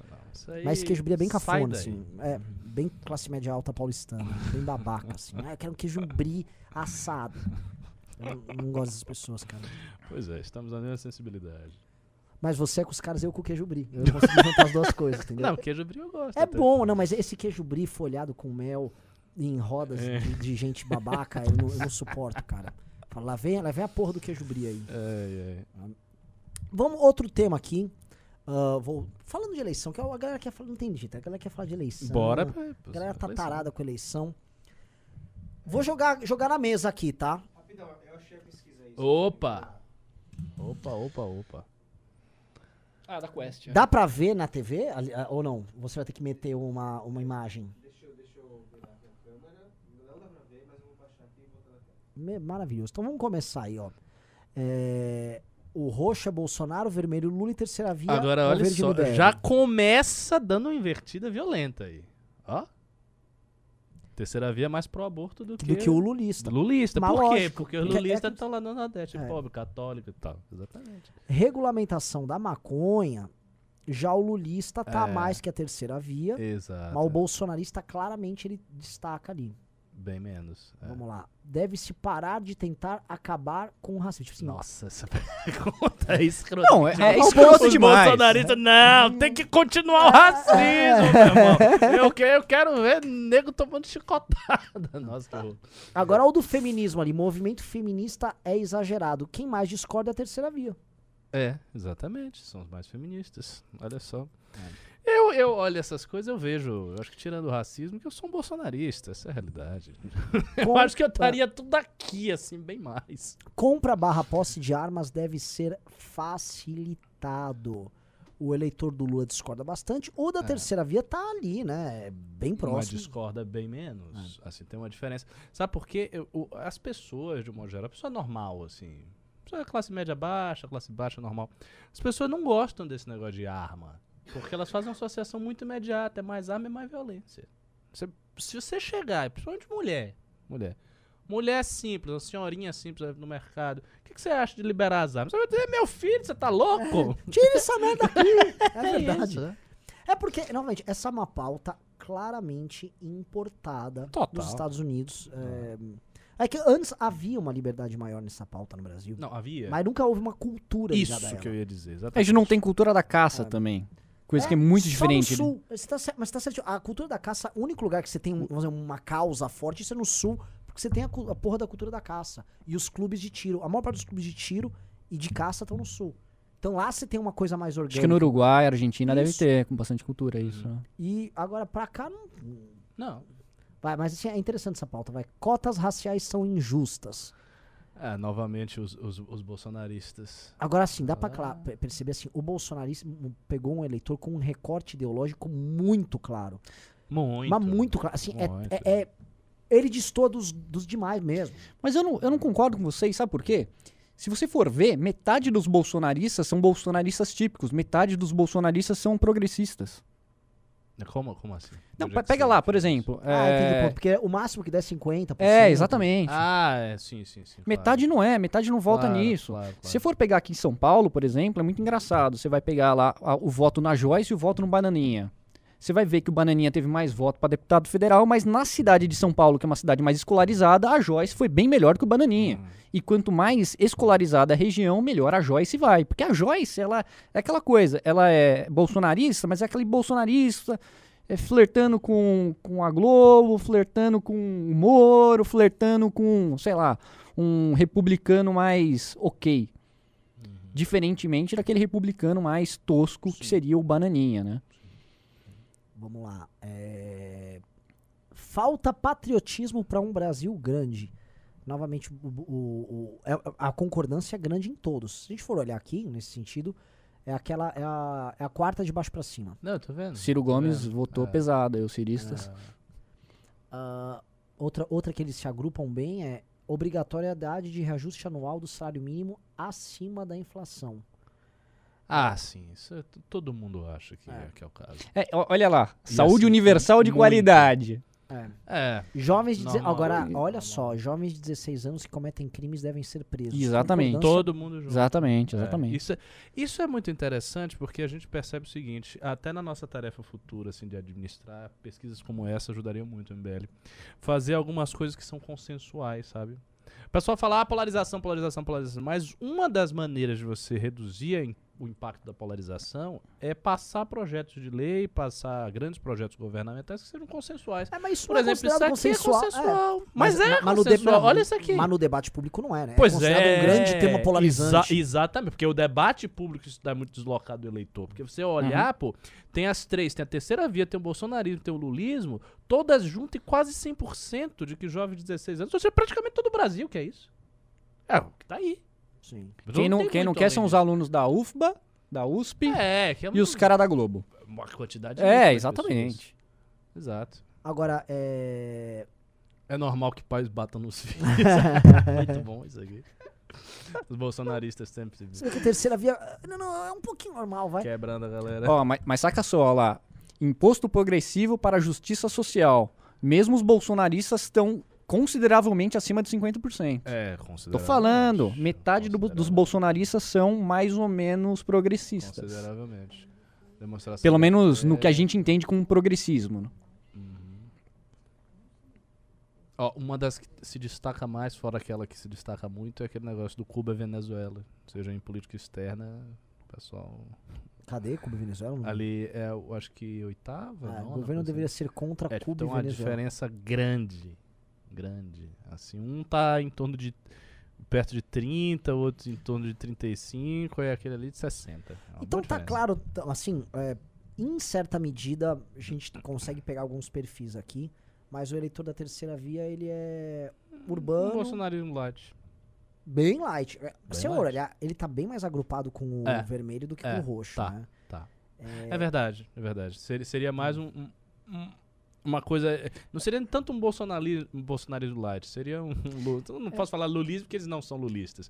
Mas seria uma coisa progressista, um pouco menos progressista. Mas sabe qual que eu acho que é a diferença aí, galera? É o seguinte, é que, na verdade, a gente não pode comparar o eleitor típico da Terceira Via de São Paulo com o eleitor típico do PT de São Paulo. Daí vai dar muita diferença. Sim. É que a gente tá comparando o eleitor típico da Terceira Via, que é um cara de São Paulo, com um cara do interior do Nordeste. Então a gente pensa mais ou menos parecido nesses temas. Por isso que tá dando tão parecido. Agora eu vou falar algumas coisas interessantes, tá? Os números do Moro no Nordeste são muito bons para começo. E eu vou falar, os números do Moro, eles estão... A distribuição tá interessante. O Moro aparece... a gente jogou esse gráfico aí que tem o Moro por estado, tá? Esse gráfico rodou nos grupos nossos, é só se achar. Mas assim, se eu não me engano, o Moro vai mais fraco no Nordeste mesmo. Se eu não me engano, é 7. 7. Ele vai mais forte no Sul, que é 21. Imagino. E São Paulo bate 19. Só que 7 no Nordeste, para começo, não é ruim. Porque eu sei que os caras do PSDB... Largar muito, muito já mal. É maior do que todos eles. Eu olho, porque assim, o Bolsonaro ainda tem um naco ali dentro do Nordeste. O Moro vai conseguir capturar uma parte disso. Pra mim, acho inevitável. Vai ter que ser centro urbano que votava na Dilma, votou no Bolsonaro por causa da questão da corrupção. basicamente. E criminalidade, vai. Mais criminalidade do que corrupção. E agora uma pergunta pra vocês. Onde está o eleitor do Bolsonaro? Vamos pensar por camada. Qual o primeiro eleitor do Bolsonaro que o Moro vai virar tão logo termine a turma urbana? Que eu acho que nas centros urbanos, se firma a candidatura do Moro, eu acho que ele vai passar o rodo ali. Ele vai tirar, porque tá rolando. Ontem eu tava na academia, me rolou o seguinte fenômeno, coisa interessantíssima. Um cara me reconheceu. Ô, Renan, legal, blá, blá, blá. Começou a conversar. E aí ele, pô, que legal, eu vi que vocês tiveram o congresso, o Moro foi, pô, que legal. Minha família vai votar no Moro, eu vou votar nele. Você sabe, assim, eu ia votar no Bolsonaro se fosse ele Lula, porque o Lula não dá, né? Mas agora tem o Moro, isso é da hora, cara. Eu falei, pô, que legal, mas vocês iam fazer campanha pro Bolsonaro e tal? Como é esse lance? Ele, não, mas assim, a galera tá todo mundo falando do Moro, né? E aí fica foda. Tem um efeito manada. Tem. E são pessoas... Você vê, esse cara nem tinha argumentos pra defender o Bolsonaro. O argumento dele era, o Lula vai voltar. Tipo, pra um cara desse, você entregou uma opção, vai virando. Aí minha pergunta, o Bolsonaro ainda tem, vamos lá, interior, cidades pequenas no interior. Cidades pequenas vai muito bem o Bolsonaro. Região Sul, Centro-Oeste. Evangélicos. Super ricos eu não conto que ele vai bem, mas tipo, sei lá, tem 20 mil pessoas, sabe? Foda-se. Como é que o Moro vai lidar com cada um desses grupos aí? Pra tirar, porque o Moro vai ter, assim, logo mais o Moro vai chegar num teto. 18%, 17%, 16%. Dali em diante ele vai ter que arrancar do Bolsonaro. Não tem como numericamente falar, não, eu vou ficar puxando daqui e dali. O tadinho do Dória, quando tiram o Dória, não sei se vocês viram sobre a pesquisa, quando tiram o Dória, praticamente tudo vai pro Moro. Então, dá até dó, assim, Dória só é um encostozinho. Minha opinião, ele vai começar a pegar a cidade do interior. Através de campanha, se ele fizer campanha virtual forte, porque conta bastante. Quando eu fiz a campanha do Ronaldo, eu vi em todas as cidades, tinha sempre candidato bolsonarista, gente bolsonarista, grupos bolsonaristas, cidades do interior, bem do interior, todo o interior da Bahia, sempre tinha. E essa galera tava ali por causa do WhatsApp. Todo mundo tinha o WhatsApp, todo mundo se falava, no interior o cara chegava informação através do WhatsApp. Eu acho que esse é o público mais fácil dele pegar. Porque o evangélico é mais difícil porque está muito amarrado com o Estado brasileiro que o Bolsonaro fornece aos grandes líderes. Então, assim, o tipo de conversa que ele tem que ter com este pessoal é uma conversa institucional. Na cidade do interior, não necessariamente. Quer dizer, na cidade do interior não é. Então ele tem que ter um grupo de WhatsApp que fure a força virtual do bolsonarismo. E tem bem menos evangélico em cidades menores, né? Parece que é um fenômeno muito mais de cidade grande. Exatamente. Ó, vamos olhar aqui, ó. Vamos pegar essas quebras aí por região. Vamos começar por região? Ok, tá, vamos lá. O Centro-Oeste é a primeira, né? Mas tem que pegar o quadro que tem Bolsonaro. Ah, aqui é segundo turno, né? É, segundo turno aí. Não tem um quadro de primeiro turno aí, não, Riso? Ah, perdão, vou pegar aqui, peraí. Opa... Agora eu ia falar uma coisa... Ah, é, você ia falar sobre isso, a segurança pública. É isso, exatamente. Eu acho que uma pauta que tem que vir com toda a força do Moro é a questão de segurança pública. Ah, eu também acho. É óbvio, até porque ele tem resultado. Mostrar, então ele pode mostrar isso aí. E diferentemente da corrupção, não é uma coisa que ele fala só com os setores da classe média que são de fato interessados na questão de corrupção. Segurança, todo mundo quer saber, todo mundo se interessa. Ah, vai diminuir violência na sua rua, no seu bairro, as pessoas se interessam. Principalmente essa classe média mais intelectualizada. E classe baixa também, mas que mora em grandes centros, que não tem esse apego tão grande ao PT. Vota no PT porque é PT, né? Sei lá, se é do Ceará, você vota no Ciro Gomes, porque lá ele é considerado um bom gestor. Sim. Mas você chega lá com o Bolsonaro, meu, Bolsonaro foi bem no Ceará na última eleição. E em Fortaleza, quer dizer, principalmente... Ele ganhou algumas capitais, eu não lembro agora quais, mas ele ganhou. Campina Grande, na Paraíba, ele ganhou em Campina. Vamos lá, vamos pegar aqui por... Okay. Vamos ver como é que o Bolsonaro tá. Vamos pegar o primeiro quadro aí para os moristas que estão aqui no chat ficarem felizes. Vamos começar com o Sul, né? O Sul da Lula 42. Cara, o Lula ganha na região Sul. Eu pergunto pra vocês, ele ganha em todas as regiões. O Lula ganhar no Sul, isso era inimaginável. Todas as regiões. Lula 42, Bolsonaro 29 e Moro 21. Moro já tá começando a aproximar. É. E aí surpreende, né? O Ciro tá com 5 e o resto nem existe. O que já é bom pra acabar com essa conversa mole. Região Sul, o muita gente tratava assim, ah, não existe possibilidade de terceira via no Sul porque é uma região bolsominion. Tá aqui o resultado, é a região mais fácil de ganhar voto. Uhum. Né? Querem alguma observação para os nossos sulistas aqui do chat? E vamos fazer o seguinte, quem for sulista, manda superchat e pix agora perguntando sobre o Sul que a gente comenta agora enquanto vocês estão falando. A única observação que eu faria é que me surpreendeu um pouco o fato, olha só, do Lula tá mais forte no Sul do que no Centro-Oeste. Por quê? O Centro-Oeste... Por quê? Por causa do agro? Eu acho que é por causa do agro. Ah, né? Tem um efeito... O Sul, ele tem... o Rio Grande do Sul, que é um estado do PT, historicamente vai muito bem. Sim. E o Centro-Oeste... ele não é tão bolsonarista quanto as pessoas pensam, porque Goiânia, IDF, que é muito escolarizado, Goiânia. É. Ah, pode ser. Vamos lá. Vamos pro norte, vai. Norte. Só mais uma coisa, e a gente também tem que ver no Sul, né? Porque o Rio Grande do Sul é tipicamente um swing state aqui no Brasil. Se você quer ganhar a eleição contra o PT, você tem que ganhar Rio Grande do Sul, Minas Gerais e Rio de Janeiro. Você tem que ganhar esses aí. E provavelmente Paraná, o Lula já deve estar crescendo um bocado. E Santa Catarina já votou muito no PT logo no começo, lá em 2002. Se não me engano, já votou muito no Brizola. Se não me engano, uma das eleições, acho que de 94, 98, um dos estados que ganhou o Brizola foi Santa Catarina. Eu fiquei meio abismado, aquele canto meio que oeste de Santa Catarina parece que ainda tem um pouco do brizolismo do Rio Grande do Sul. Negócio meio estranho. Vamos lá. Vamos falar o Sudeste, vai. Saímos do Sul, vamos pro Sudeste. Lula, mais fraco no Sudeste. Sudeste sem São Paulo, né? Sudeste, São Paulo. Não, mas é assim, em São Paulo Lula também tá mais fraco que no Sul. Tá até estranho esse na pesquisa. Pois é. O Sudeste sem São Paulo, Lula 41. Na Genial Investimentos aconteceu a mesma coisa. Eu achei tão bizarro. É estranho mesmo. Muito bizarro. Eu já encomendei pesquisa e eu sempre me engano, essas todas aí são por telefone. A Atlas é telefone também. Eu gosto por telefone, eu acho que é um bom método. Eu não sei, porque assim, eu acho isso anormal e tem muita distorção. Você pega as do Poder 360, eu sempre fazia análise. Já fiz com você várias vezes no News. Às vezes vi um resultado numa região, aí depois, sei lá, o Bolsonaro perdia 10 pontos de aprovação nessa mesma região. Eu não sei qual era a distorção que vinha, mas não é normal. Tem uma coisa interessante aí, né? Pra campanha do Bolsonaro, ele tem que focar em derrubar o Moro no Sul. Porque, veja, Sudeste sem São Paulo, Jair Bolsonaro e Lula estão próximos. Em São Paulo, não tá tão próximo assim, mas... Assim, Nordeste é lavada, Norte não é tão lavada, é 10 pontos. Só que no Sul a distância é bem grande.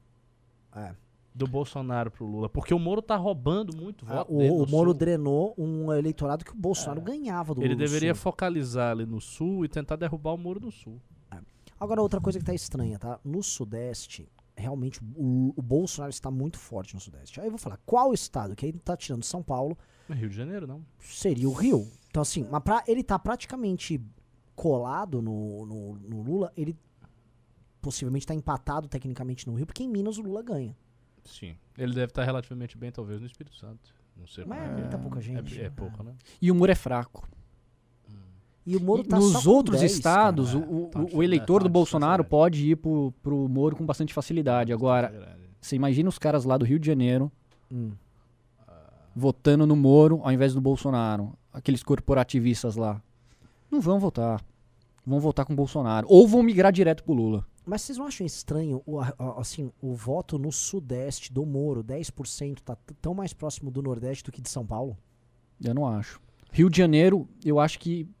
eu tava brincando com um amigo meu, Rio de Janeiro, se bobear, o Moro fica em quarto lugar. Se bobear, fica atrás do Ciro Gomes. Por quê? Eu não acho. Porque é um estado que tipicamente vota contra a sociedade comercial. Na cabeça deles é só pegar os caras dele, não precisa ser PT. Ciro Gomes é forte, Brizola...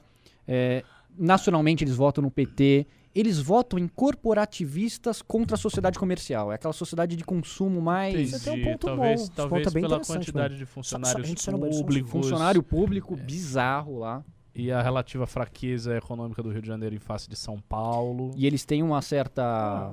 uma birra com São Paulo, com esse negócio paulista. Quer ver? Sei. Eu queria até que o Renan estivesse aqui na hora que eu fosse falar isso. Uma das coisas que a gente pode ver para comparar São Paulo com o Rio de Janeiro é ver a eleição de 2020 da Prefeitura de São Paulo. O Arthur conseguiu 10%.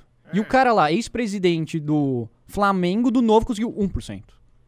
Isso é muito exemplificativo de como o Rio de Janeiro não é um estado comercial. Entendi. Não é um estado desse jeito. Tudo bem, o Novo e o MBL não são a mesma coisa, com certeza. Mas mesmo lá eles elegeram um só vereador. Aqui quase foi três. É uma tendência a rechaçar esse tipo de... esse perfil de candidato. Exatamente. Isso, tá dizendo. É, faz sentido, faz sentido. Ali no Nordeste, o Nordeste é meio óbvio, né?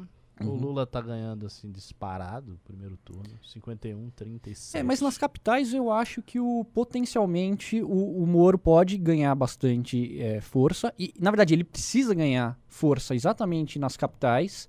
E o Bolsonaro ainda vai ter um pouco de respingo no interior. No interior é ou Lula ou minoritário Bolsonaro. Agora, nas capitais, o Moro vai ter que tirar muita vantagem. Uhum. Que é essa galera que votou em peso em Bolsonaro agora, em 2018, e que ainda concorda com muitas das coisas que ele falou. Uhum. Principalmente a questão da criminalidade, principalmente a questão da corrupção, mas principalmente a criminalidade. Eu acho que corrupção é bem menos importante. Uma coisa também que chama a atenção é como o Bolsonaro é forte entre os homens, né? Muito Sim. forte.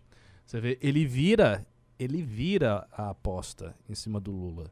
Se a gente ainda Sim. tivesse o voto exclusivamente masculino, o Bolsonaro seria presidente de novo, porque tá ali 39-36. Só que com mulher ele perde muito, perde assim drasticamente. 49-25-14. O Moro não, o Moro é mais ou menos igual, homem e mulher, não tem Mas é engraçado, variância. Porque isso daqui é uma coisa que acontece em outros lugares, nos Estados Unidos é assim também. Só que aqui com o Bolsonaro é mais radical do que nos Estados Unidos. Nos Estados Unidos você vai ter mais homem votando no Partido Republicano Sim. do que mulheres. Sim. Só que se você pega mulheres casadas e mulheres solteiras, as mulheres casadas votam nos republicanos, as mulheres solteiras votam nos democratas. Eu gosto de pegar dado bem segmentado. Sim. Porque senão você não sabe direito. Senão você fala, nossa, o pessoal aqui do Lula e o pessoal da Terceira Via são muito parecidos. Na verdade não são, é que a gente está comparando o cosmopolita de São Paulo com o cara do interior do Ceará. Então talvez eles tenham a mesma propensão a apoiar o aborto. Sim. A idade, por exemplo, também é um fator de diferenciação. Quando você chega Sim. o idoso mesmo não gosta de votar no Lula. Claro, o Lula. E não gosta do Bolsonaro tampouco. O Lula naturalmente ganha em tudo porque ele tá com uma vantagem muito grande. Mas assim, você pega 46, 43, 41, 46, aí cai pra 37. Primeira década aí com 3. E uma coisa que é bizarro. E o Moro sobe. O Moro vai muito bem com o pessoal mais velho. E o Bolsonaro, ao contrário do que as pessoas dizem... Aliás, é meia-idade. Aliás, mudem aí os seus diagnósticos, porque o Bolsonaro não é o rei dos idosos. Toda hora porque a gente fica batendo... os idosos, mas, Bolsonaro, Ricardo, os idosos... Mas ele era. Não. Ele era, mas agora não é mais. Não, mas é uma pergunta. Mas porque essas pesquisas costumam ter umas variâncias grandes. Mas veja só. Não, mas é recorrente isso, Renan. É recorrente. O Bolsonaro... Com o idoso, ele não está tão bem assim. Ele é ruim com os jovens e com o idoso ele tem uma queda, ele está 29. Aonde ele está indo melhor é 25, 35 e até 59, que ele faz 31, 39, ou seja, 35 a 44. 35 a 44 não é idoso, é meia idade. Na realidade, o Bolsonaro bate bem, não é tanto no velhinho, naquele o tio velhinho que vem com 65 anos e fica cochilando no jantar da família. Ele bate bem no tiozão. É tiozão. No cara que tem o tiozão. 37, é o tiozão. 41, papapá. Óculos escuros no carro. Exatamente. Esse é o cara dele. Exatamente. Porque eu acho que é o cara que achou que a vida dele estaria muito mais encaminhada quando ele chegasse aos 45 anos de idade e não tá. E ele culpa o PT por isso, falando que o PT roubou nossos sonhos. PT roubou durante 15 anos e minha vida tá uma merda. Isso é uma bela colocação. Porque de fato, esse cara, o cara de 40 anos, né? Pô, o PT começou a governar em 2002, ele tinha 20. Votou no Lula esse cara. Esse cara votou no Lula, achou que o Lula ia mudar. 20 anos depois, desgraçado, fudeu minha vida. É isso mesmo, exatamente isso. Nossa, você tocou num ponto muito fundamental. Esse cara, o tiozão, é o cara que viveu a sua vida adulta dos 20 aos 30 e pouco dentro do governo do Lula. O idoso não. O idoso mesmo, quando o Lula assumiu, o idoso já tava assim no final da vida profissional. Ele pegou bonança. Já em vias de se aposentar. E pegou bonança, pegou uma baita de uma bonança. Interessante. Pois é. E o Ciro Gomes também vai muito mal nesse segmento. Da meia-idade. Outro segmento que o Ciro Gomes vai muito mal. Bem mal, bem mal, bem mal. Se bem que o Ciro Gomes só vai bem entre jovens, né? O pessoal mais velho também não gosta dele. Daí o pessoal fala que... O pessoal fala, ah, quem tem mais de 50 anos não gosta do Ciro Gomes por causa do papelão dele no Plano Real. É, agora isso das idades, vou continuar aqui porque é uma coisa interessante. Tem uma... algo que aponta muito, muito positivo pra gente, que é o seguinte. O Moro vai bem nos jovens, nos bem jovens. 16 a 24. É o segundo mais forte dele depois dos idosos. Uhum. Então o que, que isso mostra? Isso mostra que aquele discurso do Moro tem poder de cativar os jovens, que, guardadas as devidas diferenças, obviamente, é o nosso discurso. Sim. Na verdade, esse discurso é de gente... Não, há uma convergência. Eu acho que é o discurso de gente mais liberal que estava esperando alguém, e se alguém não apareceu, falou, é o Moro, então é ele mesmo que a gente vai. Eu não cheguei a ver a idade, tava fora, como é que tá o Moro na questão da idade. Ah, os jovens... Os muito jovens vão bem. Os muito jovens, 16 a 24, ele vai bem. Aos idosos também ele vai bem. E aí ele fica tem um balão assim no meio. Não tá batendo com outras pesquisas. Outras pesquisas mostravam que o público em faixa etária que o Moro era pior era jovem. Sim. Não, ele, só nos muito jovens que ele vai bem. É que depende de como você quebra o dado. Uma queda gigantesca. Muito jovem também. Eu falei isso pra ele. Falei, a gente precisa fazer turnê em podcast pra melhorar o 16 a 24. Uhum. Mas aí não sei qual é a pesquisa que tá batendo certo, né? Mas eu diria que provavelmente a pesquisa que ele vai mal dos jovens é mais verossímil, porque eu vejo o discurso dele sendo muito interessante para os jovens. Porque o Bolsonaro, ele vai muito mal, isso em todas as pesquisas, com os mais jovens. Isso é óbvio. Só que há uma migração muito grande desses caras pro Lula. E essa pesquisa capta isso aí, né? O Lula realmente vai muito bem também, de 16 a 24 vai. Mesmo com 25 a 34, né? Ele vai lá, mano, uma média nesses dois aí de 44, e ele sobe com os velhos não tão velhos, né? Curioso. O cara de 45 a 59 vota no Lula. Tá na mesma do jovem. Interessante isso. O jovem de 60 a 100 anos, o Moro dá um salto. Por que isso? Né? Curioso? Eu não sei. Aí eu acho que são os problemas de amostra, problema do lance do telefone. Aí eu não sei dizer. Pode ser. O que tem de interessante? Eu não sei. E eu acho que o Moro também, ele tem essa postura bastante presidenciável, que é algo que o pessoal mais velho gosta. Ele apresenta um rigor, né? Não, o Moro tem, as imagens que o Moro tem do lançamento de candidatura dele com aquele púlpito estilo americano, escrito Moro e tal, é muito presidencial. O Moro, ele foi o cara mais presidencial a se apresentar aí de todos. Foi bem da hora isso pra ele. E aí passa, acho que esse rigor, né? Que nem o Lula nem o Bolsonaro tem. Uhum. E o tiozão gosta do tiozão. O tiozão gosta do Bolsonaro porque faz as piadas que ele faz. Acho que a vida dele tá uma merda por causa do PT. Por renda. Por renda tem uma coisa interessantíssima. A renda disparado que o Bolsonaro tem mais força é a renda de classe média apertada. Que é o ressentido. 5 mil. Ô, Ricardo, a gente vai sair daqui com uma teoria, hein? O Renan pediu aí a pose do cara aí, ó. Tá aí, cara. Presidenciável, hein? Ele tá com uma pose presidenciável. Muito. Tá. Olha só. Olha isso. Nossa, a gente tá apaixonado, né? Lambe logo a tela, meu. Você fala pro pessoal não se apaixonar, você fica induzindo. Então, mas também, vocês não acham estranho? O quê? Esse de 2.000 a 3.000 reais? Não, não acho. Por que seria? É a classe média baixa. Eu acho que esse é o cara do evangélico, por exemplo. Porque a grande faixa dos evangélicos tá aí. É o cara de classe média. Esse cara já é ideológico, porque não tá tão apertada a vida dele, mas tá apertada também. O que muito me espanta é que esse cara, ele tá sofrendo na pele os efeitos da crise, né? Ainda tá com o Bolsonaro. Então, mas ao mesmo tempo, ele tá escutando os governadores fazendo políticas. Falando, fique em casa. Esse povo tá com raiva do Dória. Tipo, o cara fala, o Bolsonaro fala... É que o Bolsonaro, ele é muito hábil nas palavras. Tem gente que fala que ele é um idiota. Eu não acho que ele é tão idiota assim. Ele fala, temos que preocupar com a economia e com a saúde. Pô, ninguém falou que não tem. Mas o jeito que ele fala, a pessoa fala, é verdade, e meu negócio? Sim. E o pequeno comerciante é isso aí, cara. E o de 2 a 3... Prestador de serviço. E o de 2 a 3, Bolsonaro também vai bem. Ou seja, Bolsonaro, olha só... É um cara de classe média, tiozão. Se a eleição fosse um cara de 40 e poucos anos, ganhando 3 mil conto por mês, e homem e tal, Bolsonaro ganhava 70%, ganhava com facilidade. Evangélico, então, Assim ele nadava de braçada. Agora tem um outro detalhe. Aí quando a gente vai pra 3-5, o Bolsonaro continua liderando. Uhum, uhum. É, 3-5. Mas aí ele começa a sofrer uma pressão. Impressionante a liderança dele. Então, mas olha só, acima de 10, o Moro vira. Quer dizer, o Lula tá na frente. De 5 a 10, é que a renda familiar... Mas... De 5 a 10 não é tão desprezível, existe uma... E também tem que ver que, às vezes, essas rendas mais altas, elas são mais comuns em algumas regiões do país. Sim. Então, elas são muito mais comuns aqui em São Paulo, o pessoal que ganha acima de 10 do que em Sergipe. Agora, pro pobre, pobre, pobre... Moro tá Lula. Lascado. É, daí a diferença é grotesca. Mas eu acho que ainda é 9% pra quem lançou agora é impressionante. Eu também acho que não tá ruim, não. Até porque a maior parte disso é de gente do Nordeste. É? Maior parte não, mas grande parte desse 9% é gente do Nordeste. Ou seja, a gente tá contando duas vezes a mesma coisa. A gente tá falando que ele é ruim no Nordeste e ruim entre os pobres. Na verdade é uma coisa só. É, cara. Parcialmente uma coisa só. Mas assim, não acho tão ruim. Eu não acho... Eu acho até surpreendente o Dória pontuar com 1% nesse Moro.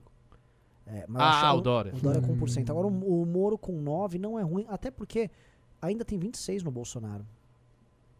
Aí, velho, é contenção de dano contra o Lula. Nesse universo aí, você tem que fazer só contenção de dano. Onde tem que virar o jogo é vamos dizer, nessas duas outras faixas aí, o Moro tem que realmente sugar o de 2-5 mil. De 2 a 5, exatamente. Olha, tem uma coisa interessante que a gente... E eu acho que a segurança pode ajudar pública e algum bastante. Plano econômico segurança real, algum papo de prosperidade. Econômico, pau. É. Que esse papo pra essa turma, corrupção, não sei se... Não pega tanto. É. Você vê que mano, de 5 a acima de 10, o Moro vai, mano, de 25% a 30%. Depois vai 30%. Ele já tá, assim, com as pessoas com escolaridade, com renda maior, o Moro já tá indo pra briga com o Lula. Essa é a real. E, assim, as próximas pesquisas, captando o crescimento, o Moro, renda familiar acima de 5 mil, o Moro vai começar a liderar. É que isso tem aquele efeito cascata, a gente foi lembrar em 2018, o Bolsonaro começou liderando essas rendas altas, e os homens jovens, que pra mim são os trendsetters, né? Eles vão formando a opinião pública. A contracultura, os gamers. Isso, e é de cima pra baixo. Cara, é o cara que ouve o chefe falar. É descentralizado, né? Na verdade é. O cara ouve o chefe dele falar na empresa. O cara tá na faculdade, ouve o amigo falar, nossa. É uma forma, assim, de cima pra... Querendo ou não, quem tem renda influencia quem não tem. Então, puta... E ele também tem que vencer o negócio do evangélico. É isso, ele tem que fazer uma coisa específica pra chegar no evangélico, pra chegar nesse cara de classe média baixa e pra chegar no cara ali do Nordeste e tal. Nordeste, Sudeste. É isso. Essa pesquisa, se ela tiver acurada, dá exatamente a direção da campanha que o Moro tem que fazer. Tá muito claro, assim, que tipo de amarração de proposta e plano de governo. Porque o plano de governo tem que ser feito baseado também nisso, né? O plano de governo é feito pelo marketing. Junto com o especialismo é feito fundamentalmente pelo marketing. Aí ele tem que chegar nessa eleitorada aí. Uma coisa que eu tô achando meio estranha é que o Sérgio Moro tá recebendo 18% do voto de quem votou no Jair Bolsonaro. 3% de quem votou no Haddad. Mas 29% de quem votou nulo ou anulou? Meio estranho isso, né? Não acho, porque o voto nulo é um voto de protesto. Então, e o voto no segundo turno também. Sim. Justamente, o cara da terceira via, que não quer nenhum nem outro. Então talvez o Moro pegue voto de quem não votou no segundo turno em 2018. Porque ele não tá contando, vamos dizer, acho que... como é um voto pequeno ali, se vai de um rol pequeno, que é o voto nulo e branco, o Moro vai bem com eles, faz sentido. Mais uma curiosidade. Se você pegar a cidade de São Paulo, eu posso estar errado, mas eu acho que eu não estou. Se for comparar quanto que a gente teve de voto em 2014 e 2018, o candidato de oposição ao PT perdeu votos em São Paulo. Ou seja, o Bolsonaro, ele é tão escroto, sim, que eu vi gente que nunca votou no PT na minha vida, inclusive familiares meus, votarem no Haddad. Sim, isso, assim, a quantidade de jovens que eu conhecia... e que nunca foram de esquerda e que votaram no Boulos nessa última eleição municipal, você fala, caralho, isso aqui é novo. Mas assim, é o pêndulo. Pessoal, já são 20:20, temos que ler Pimba. Bora lá. Vai lá, Rizô. Nossa, eu perdi até o senso do tempo. Pensava que tava cedo. Começando então pelos Pix. Os Pix para suporte@mbl.org.br. Vinícius de Almeida Moraes mandou 10 reais e falou: PSDB é o PT de perfume francês? As tuas análises são muito boas, parabéns, de verdade, muito melhor que alguns comentaristas da mídia faz. Muito obrigado. Ou dele, ou ele. Que a gente fez o merchan dele no começo. Ele não cita aqui. Então foi eu. São os três. Então foi eu, obrigado. Leandro Lindo da Silva Souza mandou 20 reais. Amigos do Meli, gostaria que vocês comentassem sobre a delação e extradição do Hugo Carvajal. Realmente é uma ameaça à candidatura do Lula? Quem fala isso muito é o Alan dos Santos. É um cara da Venezuela, o Carvajal, que tinha uma, que tem, dizem, relações com o petismo aqui. Não sei, não tô a par. Mas assim, se isso é ameaça pro Lula, não. Que é ameaça, acho que não. O Lula tá tranquilo. Maurício Loder de Oliveira mandou 15 reais. Coppola passou o programa dele hoje falando de corrupção e condenações do Lula. Olha o pezinho do lavajatismo aí, gente. Mas falaram que ele também disse: eu não declarei apoio ao Moro, não. Tal. Ele foi fazer contenção de danos. Everton Schmidt Souza mandou 5 reais. Moro vai colar a sua imagem à dos procuradores. Eles são cima do estado policialesco. Logo, o ML tem que se distanciar dessa turma também. Mas a gente não tem relação com essa turma. Isso tem que ficar bem claro. Não mesmo. A gente fez 2 vezes live aqui, falando, ó, Janot é um criminoso. E a gente já deu nossas opiniões. O Ministério Público não gosta da gente. Não preciso nem narrar o que aconteceu aqui em São Paulo, mas eu posso narrar a relação deles com o Kim lá em Brasília, com as pautas antiprivilégios do Kim, que atingem eles diretamente. E eles ficam operando contra o Kim lá.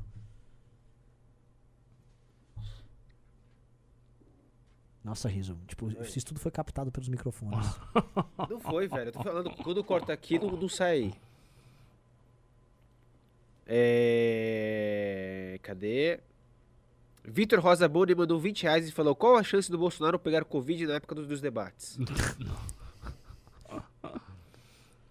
Vai, prossiga. Rafael Couto Cardoso mandou 10 reais. Na hipótese da eleição de Moro, o ML vai atuar como oposição? No sentido de cobrar ferrenhamente a fim de evitar a idolatria burra? É o que a gente tá fazendo já hoje.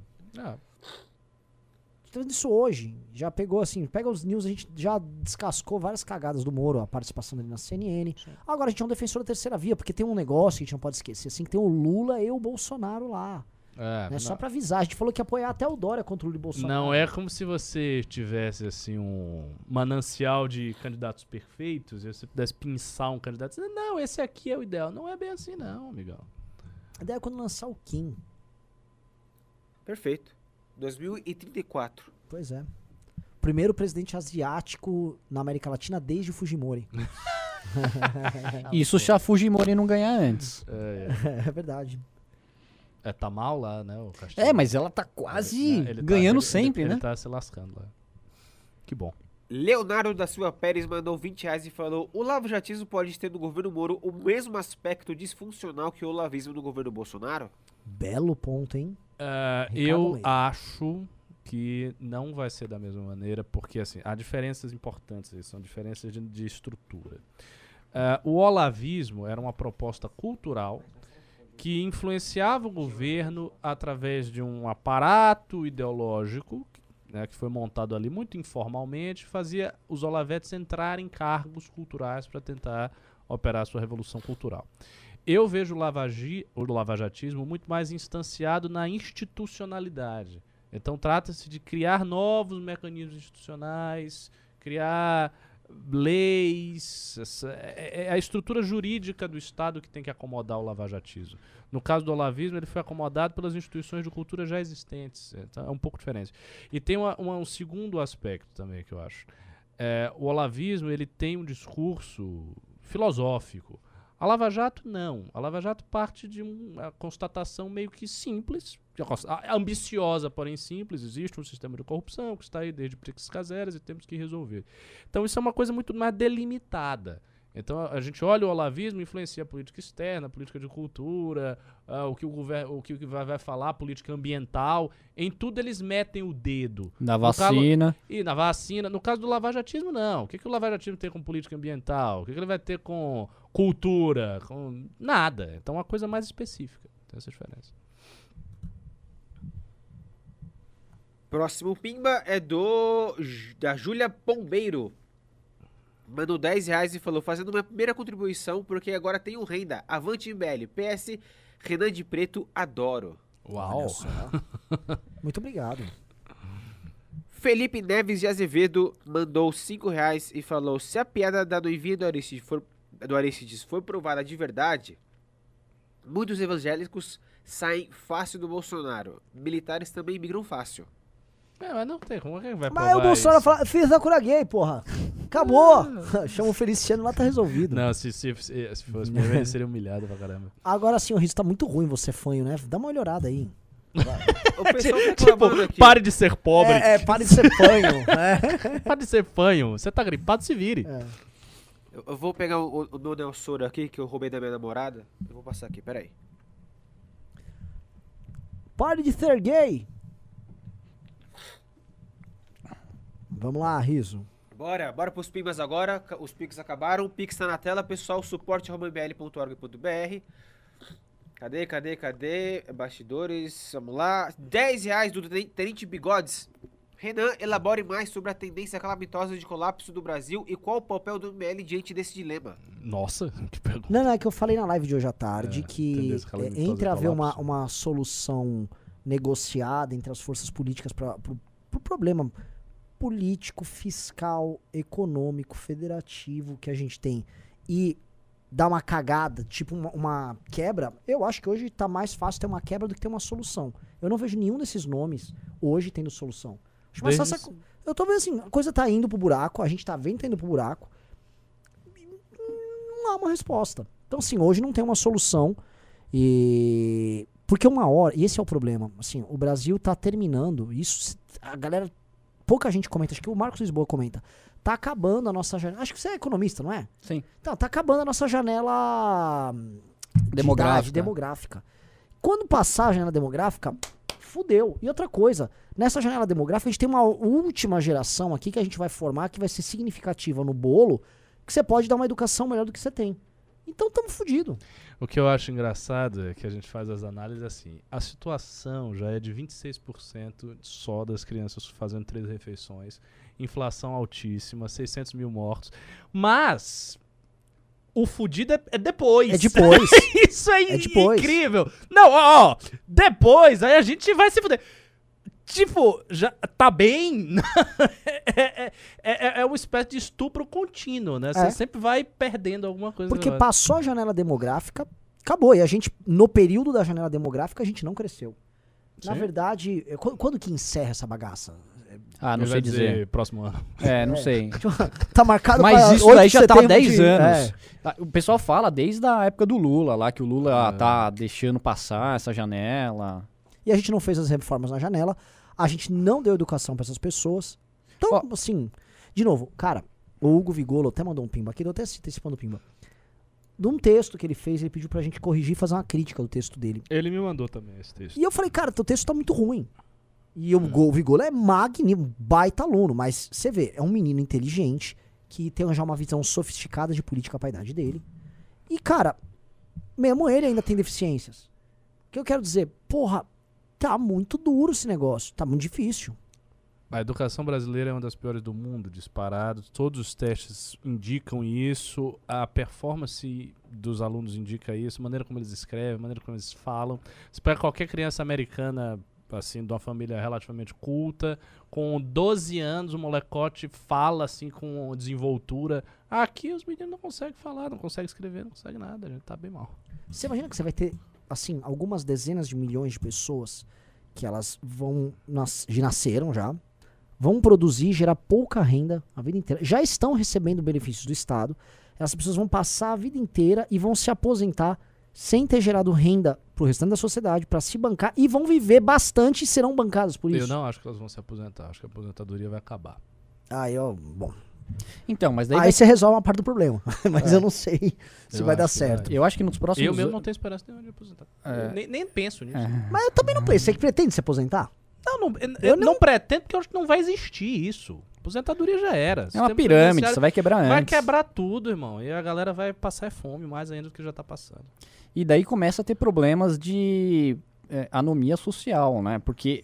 o problema da desigualdade não é a desigualdade em si, mas é a percepção da desigualdade. E com esse mundo de Instagram, TikTok e a mídia também tem um viés à esquerda muito forte, fica confundindo o que, é renda e o que, é riqueza, só para deixar as pessoas bravas. Cara, isso vai dar ruim, cara. Não é fácil resolver o problema da desigualdade. As pessoas pensam, taxa os ricos. Vai lá, vai dar certinho. Não tem dinheiro pra isso. Riso. Fábio Santos mandou R$2 e falou: café com ferro e desembarcou, em breve apoia o Moro. Eu vi isso.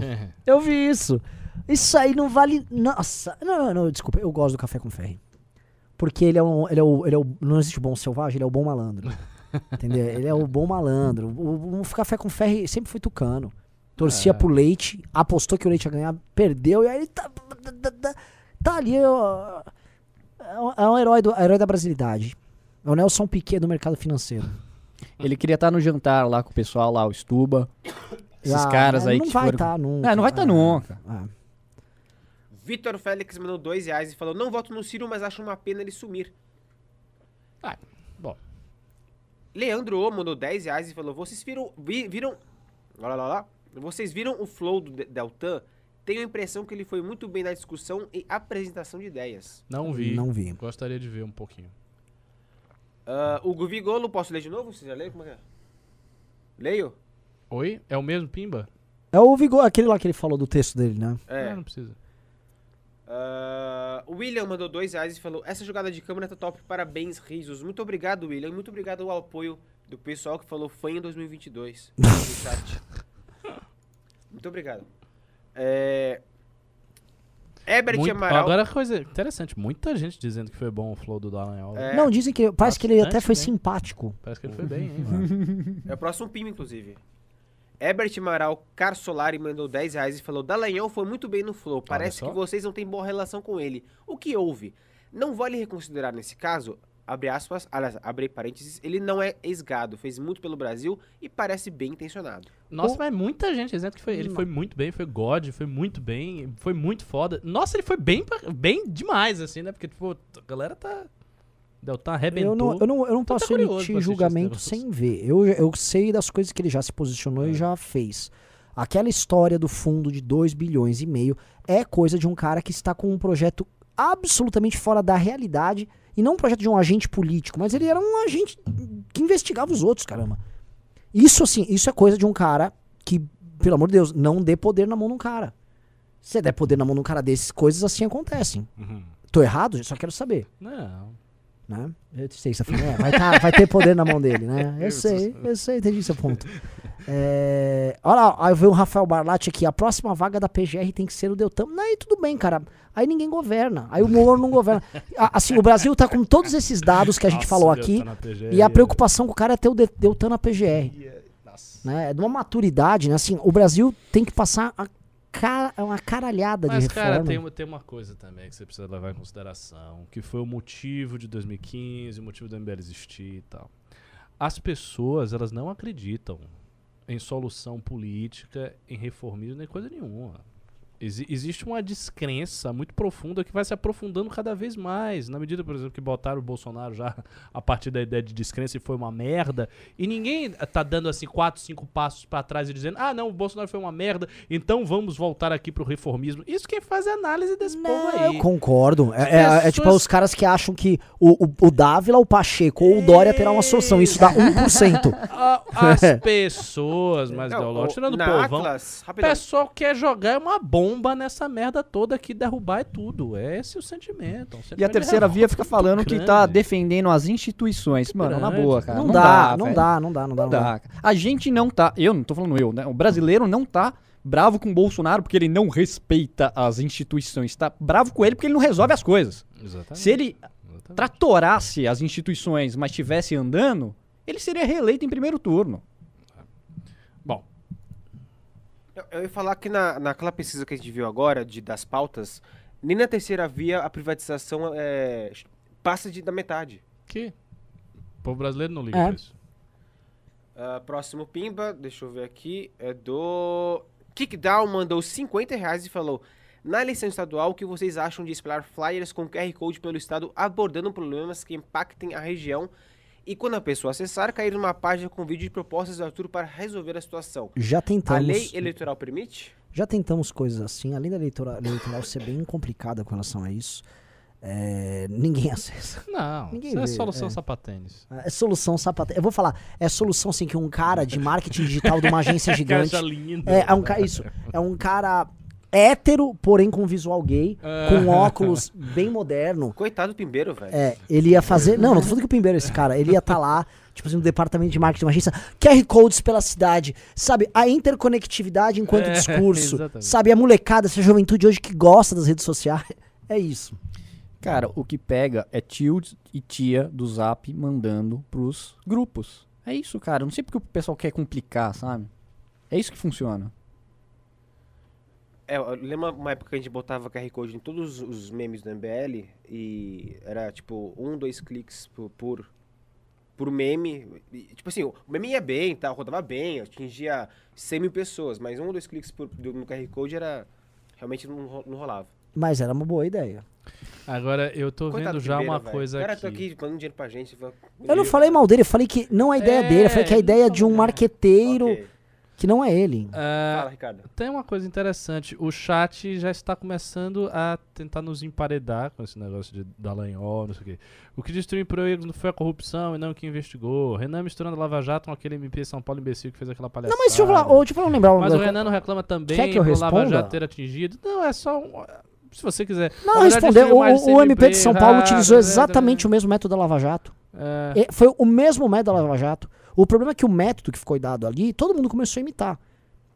Tá? Outra coisa, vamos falar de coisas aí. O Dallagnol patrocinou e foi no Congresso Nacional divulgar uma excrescência, uma aberração antiliberal, que eram as 10 medidas contra a corrupção, que nunca foram 10 medidas. Foram 10 medidas para dar superpoderes ao Ministério Público do Brasil. Isso foi uma atuação política do Dallagnol muito ruim. Quer outra muito ruim? O Dallagnol endossou o golpe do Janot publicamente. E criticava quem pensava contra. Então vocês ficam se apaixonando porque vocês, eu já falei pra vocês, vocês são uns tarados. Vocês estão loucos pra se apaixonar. Então vocês querem a maga. Então ama aí também. Agora assim, ama, só não peçam pra gente entrar no teu romance. Eu não vou fazer parte da tua suruba, meu irmão. Eles estão tristes porque perderam da Cunha. A galera tarada. Eu quero me apaixonar. Ele foi bem. Lembra aí, ó. Faz um exercício aí de história, meu irmão. Próximo Pimba é do Viriato dos Lusitanos, mandou R$20 e falou: também em pautas tô mais pro bolsonarismo, pena que lá tem o Bolsonaro, aí estraga tudo. Vitor mandou R$20 e falou: opa, e aí galera, beleza? Ouvi a Thaís Oyama no My News bastante convicta de que o Moro no final tentará o Senado, o que vocês acham? Acho que ela tá viajando, velho. Sabe que ela tá viajando?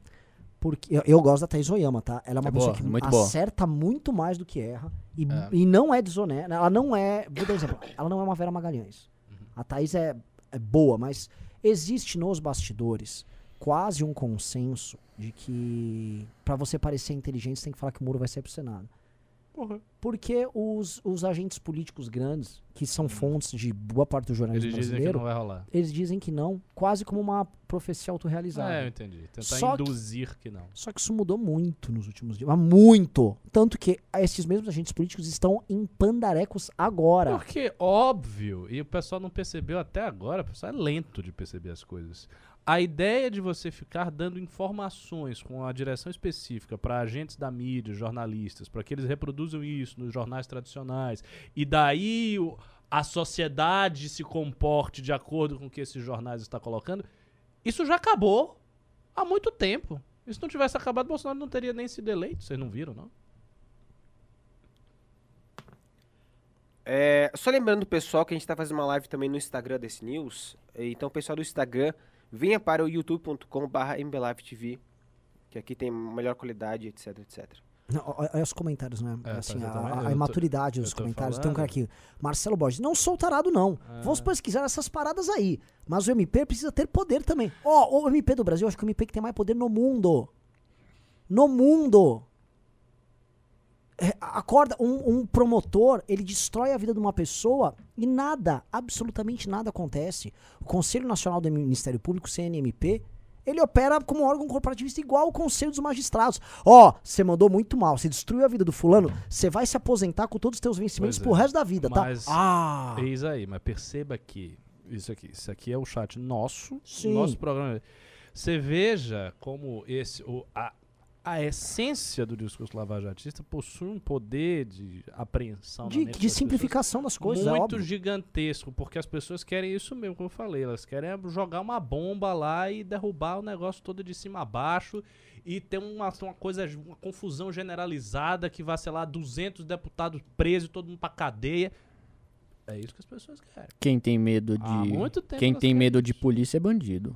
Por isso que se tivesse um movimento revolucionário verdadeiro no Brasil, tomava poder essa merda aí toda. Eu também acho, viu? É porque não tem, graças a Deus. Fica aí, só na especulação. Oh, o primeiro do QR Code mandou mais 20 reais e falou, pior que o Renan acertou, eu trabalho com marketing digital. Pô, que droga, velho. Mas você não tem esse óculos que eu descrevi, né? Ele vai dizer sim. Eu não sei, eu não disse no PIN, mas ele fala assim, aproveitando que no Calvo Reage você pediu ideias de como ficar rico, bora lançar um curso seu de comunicação, Renan. Arrasa pra cima. Ah, mas lançar curso não. Mas obrigado. Me desculpa aí se eu fui meio...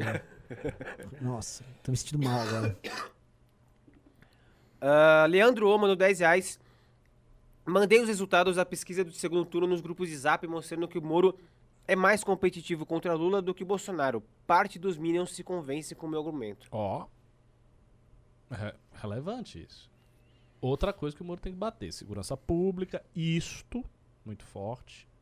Né? Eu lembro uma vez que eu conversei com você, o Ricardo, falando sobre segurança pública. Porque isso daí não é uma pauta que é apenas de homem. Não. Mãe de família fica desesperada com o filho indo embalada de madrugada. Talvez mulher seja até mais, assim, não sei exatamente. Não, é que não o segurança público rota na rua, mas sei lá, alguma coisa um pouco mais palatável, né? Vamos salvar os seus filhos de serem assassinados. Mas reparou, isso. Esse tema... Não é, vamos matar o bandido. Tudo na eleição de 2018, ele foi... O tema que mais do que combate à corrupção, o tema que foi mais negligenciado foi esse. Ah. É absurdo como sumiu esse tema. Não fala mais esse tema. Sumiu. E parece que tá aumentando a criminalidade, cara. Pelo menos essa é a impressão que eu tenho. Eu não tenho dados. Sim. Então, se alguém perguntar de dados, eu não tenho. Mas a impressão que eu tenho é essa. É, e não foi resolvido. Caiu em 2019 o número de homicídios, subiu em 20, subiu em 21. Marta Miriam Perim mandou 50 reais e falou, oi, Felipe, bem-vindo. Olá. Obrigado. Admirados... A entrada no Datena na campanha do Dória atrapalhará o Moro? OBS André Mendonça fez implante. Não, eu vi a gente reagiu hoje ao implante dele. A entrada do Datena? Um pouco. O Datena é forte, popular. Cara, mas ele é oportunista que nem o Dória, cara. Sim. Mas eu acho que o pessoal já tá ficando meio assim. No começo eu até falava, o Datena até que fala umas coisas de vez em quando, mas eu já, perdi a paciência, cara. O cara não sabe pra onde ele atira. O povo é burro, Felipe. É, mas mesmo burrice tem limite, né? Você que pensa. Rafael C. Barlatti mandou 10 reais e falou, pra esse país ficar mais bosta do que já está, abemos um quase, abre aspas, ayatolá, fecha aspas, evangélico no STF. É pra acabar, né? Eu não digo que ele é um ayatolá evangélico, ele é um cara malandro. Ele tá fazendo lobby de algumas igrejas. Inclusive, saiu que até o Lula falou que ia pegar leve com ele pra ter voto de evangélico. O Lula, só lembrando aqui que o PT operou a favor dele também. Dirceu, né? Foi bastante. Foi, então assim... E era assessor do Toffoli, mas enfim, continuando. Felipe Donaldi mandou 5 reais e falou, como fica a metade da população que votou em Alckmin em 2006 contra o PT? Já podemos pôr nariz de palhaço? Acho que é munição pra nós, a direita liberal. Metade da população que votou em Alckmin em 2018? 2006. 2006. Não foi metade. E ele recebeu menos votos no segundo turno do que no primeiro. Porque se fosse 2018, ele ia nessa sala aqui. Ele foi muito bem no primeiro turno. Vocês lembrarem? O Alckmin foi pro segundo turno com 41%, tá? Chequem aí. Ele foi muito bem no primeiro turno. Não por conta dele, mas porque assim, era ele, o Lula e a Heloísa Helena. Uhum. Acho que sim. E, então, assim, a Heloísa Helena garantiu que tivesse o segundo turno, que ela teve uma votação alta, acho que ela teve uns 7, 8%. Ela foi o melhor, até hoje, o melhor desempenho do PSOL numa eleição foi da Heloísa Helena. Confere aí, acho que foi 41. Que é isso, 41,64. É, foi muito alta a votação dele no primeiro turno. Isso em 2006, né? Um ano que o Lula, já, o Brasil já estava crescendo bem e tal. Agora o cara, assim, teve uma anticampanha de segundo turno, foi um massacre. E parece que ele operou junto com o Lula pra se destruir, foi um troço... Teoria das tesouras. Aí quando o cara faz uma campanha tão ruim assim, você entra na teoria das tesouras, né? E agora ele juntou com o Lula, sempre foi um plano. Ah. Ele perdeu 2,5 milhões de votos no segundo turno. Assustador.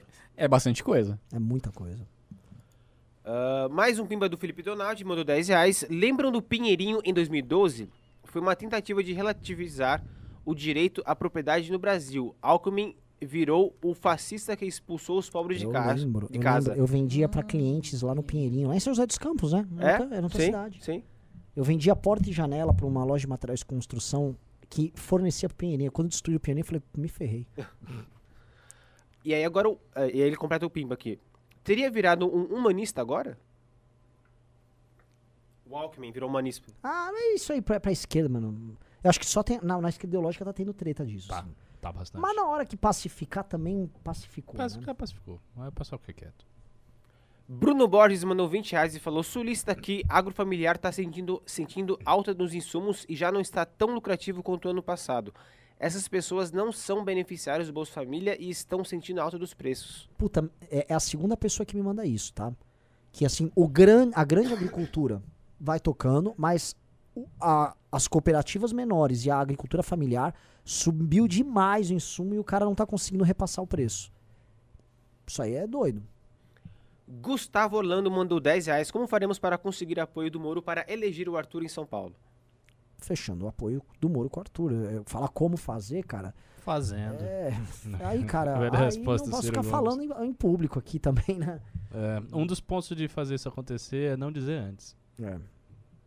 Rafael Costa Barroim, acho que Machado, R$10. Moro não vai bem entre jovens porque jovem é tudo esquerdista. Jovem é uma M e é um jovem que tá falando isso. Não, mas na realidade o Moro vai bem, até bem entre os jovens. A gente percebeu isso. Ele vai bem entre os velhinhos e entre os jovens. O Arthur vai muito bem entre os jovens. Se você pegar o colégio Santa Cruz, que é um dos colégios da elite paulistana, é um colégio tipicamente associado à esquerda, quando teve aquela eleição lá de 2020 para a prefeitura de São Paulo, tava, acho que, empatado em primeiro lugar o Arthur lá, cara.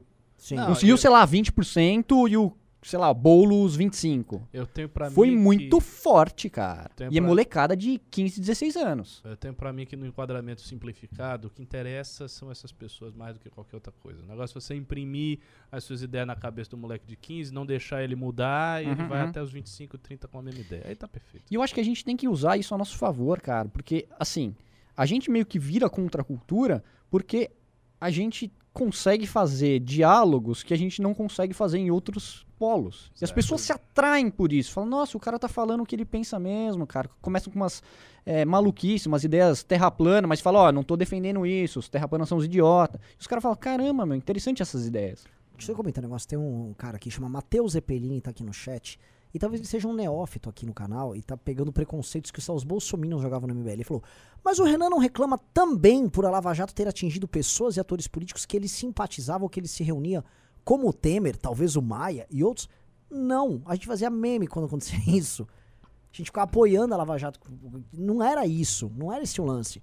É porque a gente não tinha uma compreensão maior das coisas, mesmo na época. E a gente ficou preso um pouco no oba-oba sem ver os bastidores. Quando a gente começou a olhar os bastidores, especificamente das ações da Lava Jato políticas, eu dou exemplo para vocês das 10 medidas, nós paramos de apoiar as 10 medidas ainda em 2016. Você vai lembrar, Ricardo? Lembro. Em 2016, nós nos opomos, tomamos um cacete do público. Porque todo mundo, 10 medidas contra a corrupção. O Deltan tá defendendo. É óbvio que é bom. E era uma bosta. Era uma bosta, era uma gigantesca bosta. Só que assim, eu queria que essas pessoas que estão falando isso tivessem essa mesma energia pra defender pautas anti-privilégio que envolvem o MP. Porque o mesmo cara que tava pedindo, a mesma turma que tava pedindo 10 medidas contra a corrupção no Congresso, fazendo lobby por isso, fazia lobby também pra, gente, não vamos passar essa emenda aqui do Kim, né? Não vamos mexer aqui. Só que isso eu tô falando só a ponta do iceberg, entendeu? É a ponta do iceberg. As razões nossas para perceber isso é perceber que havia um projeto político que em certa medida é um projeto antiliberal. E ia contra o que a gente defendia. E esse é um problema sério, né? E eu não tô nem falando das consequências que isso gera. Tô falando assim, você pega pedaços da Operação Lava Jato, como a operação no Rio de Janeiro, e elas caem na mão, como chama daquele cara lá, daquele fortão? Bretas. O Bretas. Ele pega o método da Operação Lava Jato, o espetáculo gerado, e faz o que ele fez. Ele arrasou a Operação Lava Jato. Mas o método estava lá. E erros do método estavam dados na nascença. Ou não tinha jornalistas que sabiam antes de uma prisão acontecer a operação. Isso aconteceu conosco. A operação que aconteceu com o MBL, ela usa praticamente o mesmo método da Lava Jato. Entendeu? Então, assim, a gente viu e viveu na pele isso aí. Então, calma, calma. Assim, as pessoas estão ficando com fogo no cu. É o mesmo fogo no cu que deu com o Bolsonaro. A gente não vai embarcar com fogo no cu de ninguém. Caio Cuba mandou R$27,90 e falou: o que acha do livro O Herói de Mil Faces? Nossa. Puta, eu tenho. Eu li pedaços dele, mas é um, não... É assim, ele não é um livro óbvio, como todo mundo acha. Então a gente acha que O Herói de Mil Faces é um guia. Não. É assim, é uma divulgação, um livro importante de divulgação, de investigações de mitologia comparada, religião comparada. É um livro muito bom. Aliás, o Joseph Campbell? É, o Joseph Campbell é um cara fundamental aí. Mas é difícil de ler, hein? Mais ou menos. O Joseph Campbell já é um vulgarizador. Ele já chega nas massas, ele tinha programa de TV, ele tem uma linguagem acessível e como é que diz, carismática. É diferente do Mesil, Elíade. Esse pessoal realmente... E o Campbell, a gente não pode esquecer, a maior ferramenta de divulgação dessas teses foi o Star Wars. É. Ele é um dos autores do Star Wars. O George Lucas sentou com ele. E assim, acho que não tem coisa mais, assim, by the book do que o Star Wars. Total. Né? E não deixa de ser louco que essa nova trilogia que fizeram aqui, que é uma droga, não deu certo, eles resolveram jogar fora todas as teses do Campbell, e aí eles desconstruíram tudo e ficou uma bosta. É. Caio Troiano mandou R$10 e falou: o PT perdeu muitas prefeituras nas últimas eleições. Como isso não reflete no Lula? É diferente. É diferente. Rafael Barlatti mandou R$10 e falou: é muita má fé colocar o Deltan no mesmo saco que o Janot e suas loucuras. São, na prática, pessoas bem distintas e desses dois. Só um tentou assassinar o Sapo Barbão e, infelizmente, não deu certo. Cara, assim, como é que eu vou falar de uma opinião? Isso é uma opinião de criança, velho. A declaração do Janot, aquele livro do Janot, é um livro de um cara até doente, cara. Agora, o Deltan... Óbvio que ele não é igual ao Janot. E óbvio que a gente compara de forma... Assim, não, o Janot é assim, você passou muito ponto. Agora, vamos lembrar que o Deltan endossou o que o Janot fazia ali, à época. Ou não endossou. Pega as declarações públicas dele do Carlos Fernando à época. Eles passaram do ponto ali. Quem não... Gente, do processo político de 2014 até 2019, quem não passou do ponto? A gente passou do ponto. A gente passou do ponto e reconhece. A gente deu umas... Deu uma salamaleico lá também. Fala uma pá de merda também. Ou eles fizeram merda, ele viajou na maionese, ele achou que ia ter um fundo de 2 bilhões e meio pra administrar com ONGs, com dinheiro recuperado de corrupção. Vou passar um prazo. Óbvio que viajou. Um monte de gente viajou na maionese. Agora, o que eu acho engraçado é que assim, a pessoa vem aqui, acha que o cara não viajou. Viajou na maionese. Nopael mandou R$2 e falou: saúde e riso. Muito obrigado, Nopael. Diego Natan mandou R$10 e falou: segundo artigo da BBC, a janela demográfica no Brasil acabou em 2018. Ah, é? Parece que é uma coisa assim, fecha-se as portas da esperança. Nossa. O Barlatti mandou mais 5, depois mais 5, vou ler em sequência. A próxima vaga do PGR tem que ser o Deltan. É preciso o maior punitivismo nesse país, se possível a guilhotina para metade de Brasília. Eu tô falando... Eu digo, eu conheço o sentimento da classe média, sei como é que funciona. Mais um do Mas assim, eu entendo assim, eu acho que o sentimento dele não tá errado, nem o insight tá errado. Vocês também, vocês aí, os revolucionários do sofá, a galera que... Eu quero que o negócio caia abaixo, eu quero derrubar tudo. Não se esqueça do seguinte: quando você tem esses processos de convulsão social, a situação que você acha que está ruim... ela atinge níveis de deterioração, de destruição, de convulsão, de caos, que você não consegue nem imaginar. Porque veja uma coisa, com tudo isso do governo Bolsonaro, não sei o quê, a galera tá aí falando do Bolsonaro, fazendo piada com ele toda hora, não sei o quê. Você não tá vendo nenhuma milícia bolsonarista, você não tá vendo ninguém assim...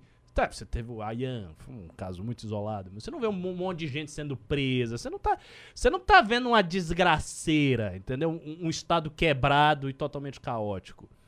Então cuidado com essa ideia de jogar o sistema de cabeça pra baixo, porque às vezes ele cai por cima da cabeça de todo mundo. Hein? É bom saber, assim, a pessoa tem que ter ciência do que ela quer. Pedro mandou 10 reais e falou: Renan, eu ouvi algumas vezes as críticas que vocês e Renato Azevedo fazem para Lava Jato e o Deltan explicou todos os pontos no flow. Me convenceu bastante, até porque o direito não é uma lógica. Nossa, vai falar isso pros operadores e pros teóricos do direito. A gente vai ter que assistir esse flow, né? Sim, parece que foi um negócio. Calvo reage especial, hein? Mas eu não sei, assim, quais críticas específicas que eu fiz que ele respondeu. Ao fundo de 2 bilhões e meio foi perguntado para ele? Porque, assim, não há resposta possível pra isso. Porque aquele fundo é errado. Não tem... Ah, não, veja só, eu ia fazer de um jeito bom. Não tem resposta boa pra isso. As 10 medidas contra a corrupção não tem resposta boa pra isso. Mas minhas críticas não vão muito mais além disso. Se eu for entrar em coisas processuais da Lava Jato, eu já vi relatos. Mas eu não vou entrar. Eu defendo a prisão do Lula, eu defendo a prisão da maior parte dos caras. Eu sou um defensor, via de regra, da Lava Jato. Eu não sou o Reinaldo. Não me confundam com o Reinaldo aqui.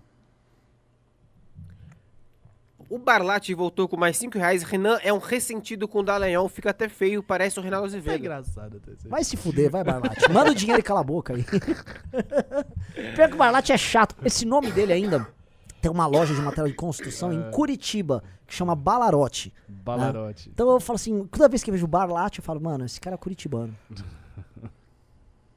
O pessoal falou que o maluco tinha um fundo de 2 milhões, não é milhões, era 2,5 bilhões. Bilhões, que é o dinheiro que saiu da Lava Jato, da corrupção. E aí, olha só, ele iria ser administrado uma ONG tocada por eles, olha que legal. Você vai achar que isso não é uma ação política e que isso é aceitável. Isso não é aceitável, pessoal. O Paulo Gueira comentou aqui, Lava Jatismo Risocrático 2022. Tamo junto, Paulo. Não, já de risocrático. Muito bom. Próximo Pimba é do Hugo Vigolo, mandou 10 reais e falou: pô, Renan, eu sou neuroatípico, dá um desconto. Os próximos vão ser bem melhor. Como acha que esses ex-lava-jatos se portaram perante o cargo se ganhar? Eu não sei, eu acho que eles vão ficar nas teses deles ali. Agora depende de quem. Eu acho, por exemplo, o Deltan, ele não é o Carlos Fernando. Eu acho o Carlos Fernando bem pior do Deltan. Se quer que eu fale mal de alguém, eu vou falar do Carlos Fernando. Assim como eu acho o Janot pra mim é corrupto. É outra coisa. Ele joga em outro departamento. Né? O Deltan acho que é o de menos. Acho que assim, o Deltan, vou falar aqui, é um cara do grupo, ele é muito simbólico. Você vê cada tela, você é jogando, Deltan. E eu acho que ele vai sofrer as dificuldades que tem pra passar e tocar as coisas dele na política. Próximo. Vamos acelerar, pessoal, já tá dando quase 9 da noite. Tá, tô ficando com sono aqui. Próximo é o do Itamar Ferreira, 5 reais. Eu vi o flow e achei que ele foi bem para a apresentação dele, mas também achei que ele só fez discurso do princípio ao fim. Não. Alcides Silva mandou 10 reais. Acho que a galera ainda não tem maturidade para aceitar que os componentes da Lava Jato não são liberais virtuosos. Eles só tiveram sorte de estar no lugar certo na hora certa. Não, tem mérito deles também. Tem mérito deles também. Agora sim... Eu volto a falar, julgar o que aconteceu no Brasil de 2014 a 2018 é muito complicado, porque você vai pegar os principais agentes de tudo, da Lava Jato ao fenômeno de direita que surgiu, todo mundo teve exageros, teve erros, porque foi um processo de tomada de poder e derrubada de um governo. Então Sim. todo mundo viajou na maionese em certa medida. Só que você tem que ver a honestidade intelectual dos que reconhecem quem errou, quem mudou de rota e quem às vezes insiste nisso. Eu não consigo ver, eu colocar na mesma posição o Janot com o Kim. Entendeu? Assim, se vocês colocam... Aí, meu, se desculpa, vocês estão no lugar errado, meu. Você foi longe aí. A comparação. Nossa. Então, mas... Sim, lógico. Rafael Barlatti mandou mais 50 reais. Gosto muito do MBL, mas essa empáfia do Renan em achar que o senso crítico dele é o melhor e maior é bizarro. Ruim é Dallagnol e bom foi o governo Temer com memes e gracinhas, mesmo depois do, abre aspas, tem que manter isso aí, fecha aspas, e salvar o assassino do Bolsonaro do impeachment. Salvar o assassino... Olha, veja só, eu não acho que o Temer se comportou bem na saída do Bolsonaro, naquela treta lá. O Temer foi péssimo. O que o Temer fez foi uma das coisas mais ridículas, vaidosas e pequenas que um cara podia fazer. E destruir uma manifestação nossa. Aliás, a gente ficou chateado que parte da militância nossa, inclusive, que nós falamos, ficou lá. Ai, olha o Temer, o bruxão, deu jeito nada. Ele ajudou o Bolsonaro. Agora, se você voltar no tempo, a prisão do Temer foi ilegal. Ela foi ilegal. E aquilo foi reflexo... Moreira Franco e Idem. De ambos, do Temer e do Moreira Franco. A prisão deles foi reflexo via... cara da JBS, via o Janot, de um desdobramento da Lava Jato absolutamente golpista, maluco, e que operou ali usando o pressuposto da Lava Jato, apoiados pelo Deltan, que era o chefe da Força Tarefa, a gente tem que falar, ele apoiou, e deu no que deu. Vou lembrar, tá? Deu no Bolsonaro, porque aquela operação acabou com qualquer alternativa política para as eleições de 2018. Aquilo lá fez o pessoal falar, nossa, já era, o Brasil é uma excrescência. A candidatura do Dória naquela época, que seria melhor ter tido o Dória presidente de 2019 pra cá do que o Bolsonaro. Acabou ali. Então, você não olhar e fazer uma visão, ter uma visão crítica daquele período, aliás, que ano maldito 2017 também foi o pior ano nosso do MBL. O que eu vou fazer?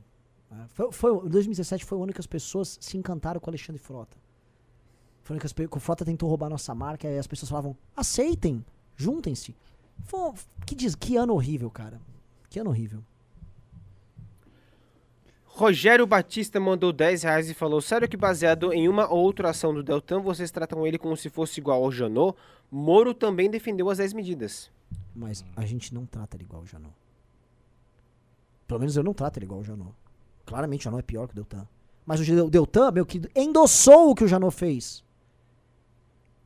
Ele endossou, não fui eu que endossei, foi ele que endossou. E ele tem os erros dele também. E que, assim, ele também tem os acertos. O Deltan, eu esqueço assim, o cara falou assim, a gente apoiou tudo do Deltan. Sim. Apoiamos tudo. Apoiamos tudo. A gente fez camiseta com aquele PowerPoint dele. E a real é o seguinte, o Deltan queria o apoio da rede, mas quem fez a manifestação foi o MBL. Exatamente. Mas já começa o erro por aí. O Deltan não tinha nem leitura ideológica pra ver que quem tava realmente fazendo o povo ir pra rua não era Marina Silva. Era MBL, Revoltado, ZPR, aquela galera que fez manifestações. Sim. Então a leitura dele das coisas é fraca. E tem um outro detalhe que eu vou voltar a repetir com vocês. Eu sei que o brasileiro quer mesmo que o sistema seja quebrado e tudo. E eu sou bastante radical nas coisas. Mas assim, é preciso ter consciência das consequências. Espero que vocês tenham consciência das consequências.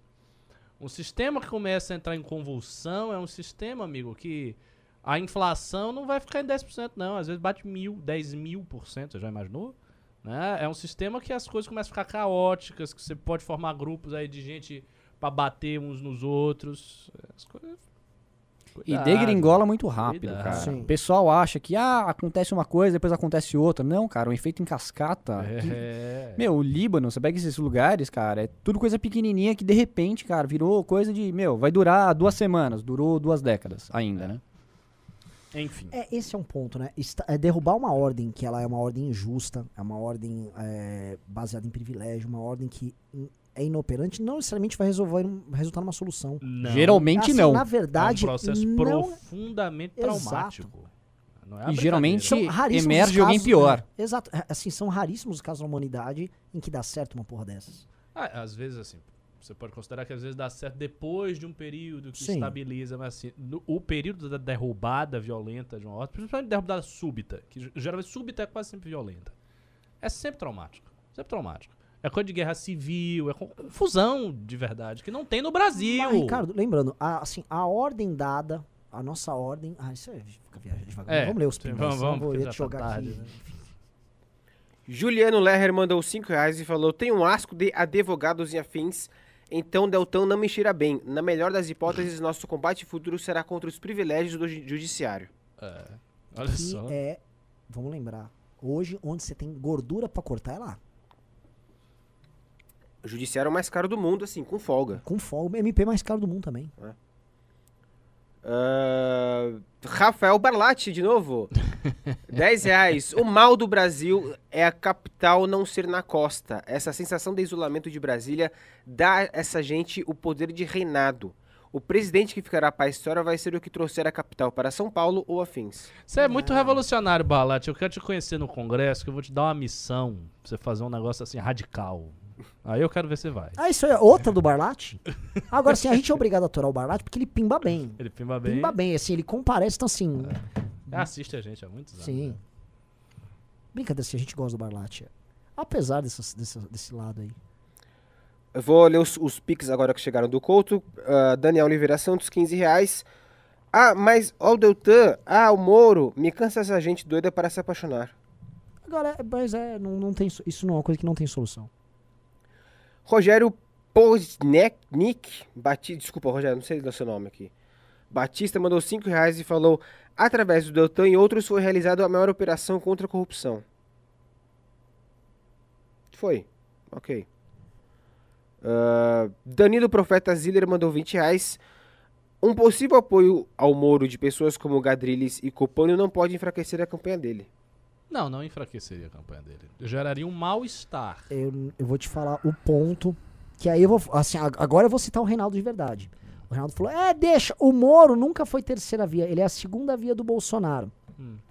Se o Moro traz esses caras, sem entender, às vezes ele traz um cloroquineiro aqui, traz um blá blá blá ali, blá blá, pra apontarem o dedo na campanha. Sérgio Moro, ele é tão diferente do Bolsonaro assim? É. Sérgio Moro teve um problema. Sérgio Moro tá falando. Ele não pode deixar isso acontecer. Eu discordo. Eu acho que não atrapalha ele em nada, zero. Assim, veja. Esse discurso atrapalha, a meu ver, a campanha do Moro nas pessoas de opinião educada, elegante, etc. O que interessa pro Moro é tomar o voto do Bolsonaro. Mas ele não ganha eleição também tomando o voto do Bolsonaro. Sim, mas ele tem que... Essa coisa dele, ele vai parecer mais Bolsonaro e daí vai prejudicá-lo. Não, não vai, não. E no segundo turno, ele Ricardo, tem que pegar o voto do Bolsonaro. Vai ter que ganhar voto do Lula. Vai ter gente razoável que vai... Cara, eu tenho um monte de amigo meu de direita que vota no Lula, ele não vai nem pro segundo turno se ele não tomar o voto do Bolsonaro. Sim, então vamos lá. Vamos supor que ele tomou o voto do Bolsonaro e foi pro segundo turno. No segundo turno, ele vai ter que arrancar o voto do Lula. Ou ele vai ter que pegar pessoas que não votaram e as pessoas vão ter que sair de casa, elas não votaram e vão votar. Eu não acho que ele tem como arrancar o voto do Lula fazendo discurso moderado, porque o discurso moderado será o do Lula.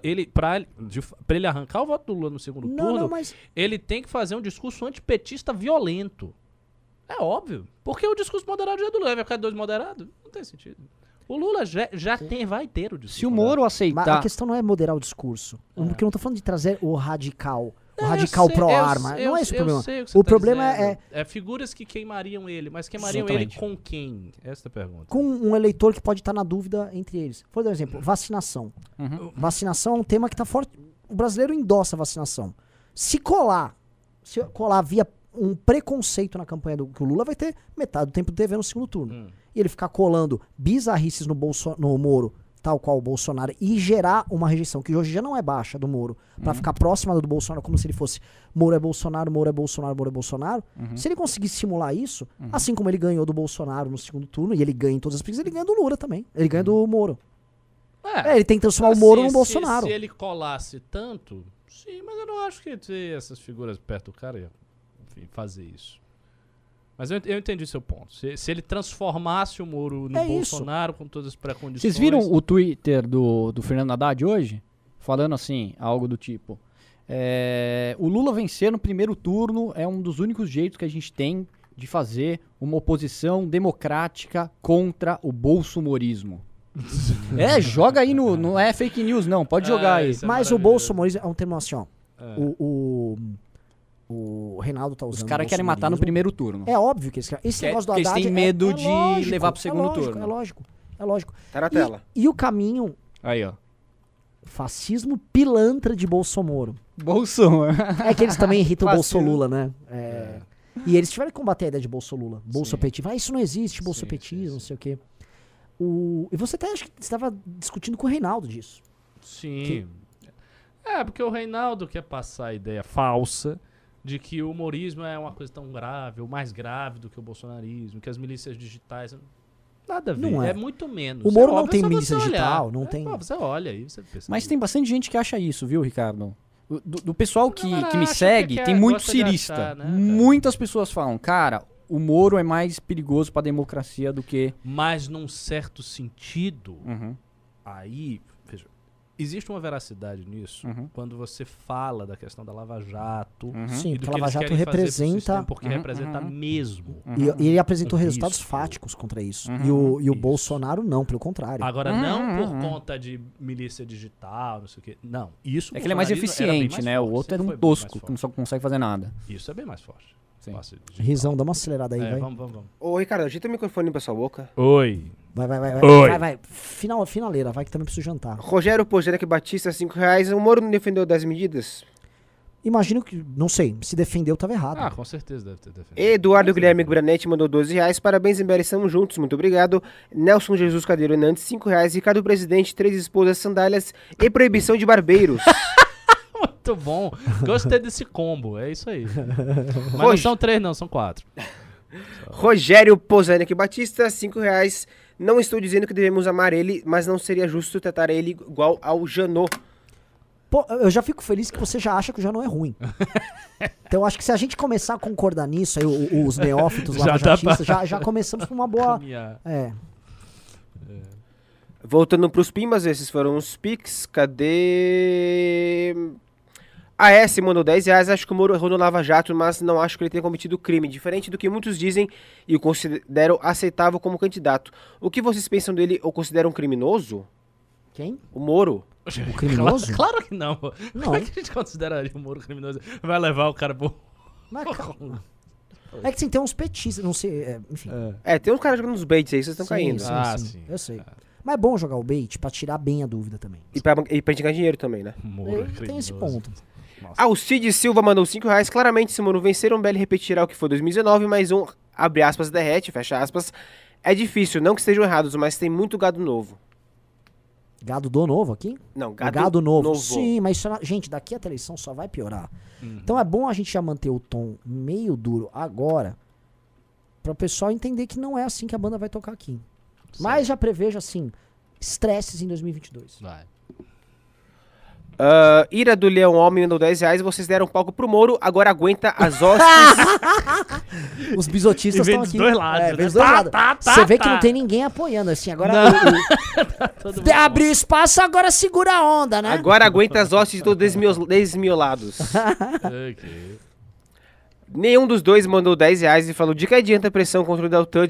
De nada adianta, pois ele será o deputado mais votado do Paraná, the end. Mas olha só, essa pessoa que mandou, o perfil dela era uma foto com a bandeira do Brasil. Qual a última vez que a gente teve uma pessoa com foto da bandeira do Brasil nos mandando superchat? Só na época que os bolsonaristas vinham xingar a gente. Pois é. 2019 ainda. Voltando. Então você vê, já é um perfil. Os símbolos voltam. E olha só, por que vocês falam do Deltan? Ele será eleito. É praticamente, o povo tá com ele é amado. Parem de se opor.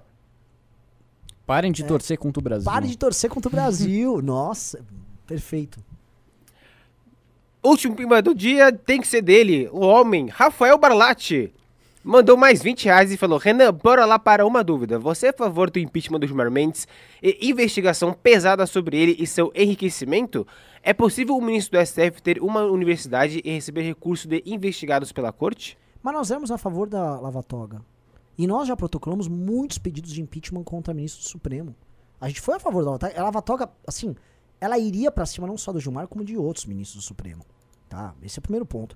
O segundo ponto, agora eu tô falando de ordem prática. Num governo Bolsonaro, assim como eu não sou a favor, durante um governo Bolsonaro, de, sei lá, liberar tudo com as armas aí.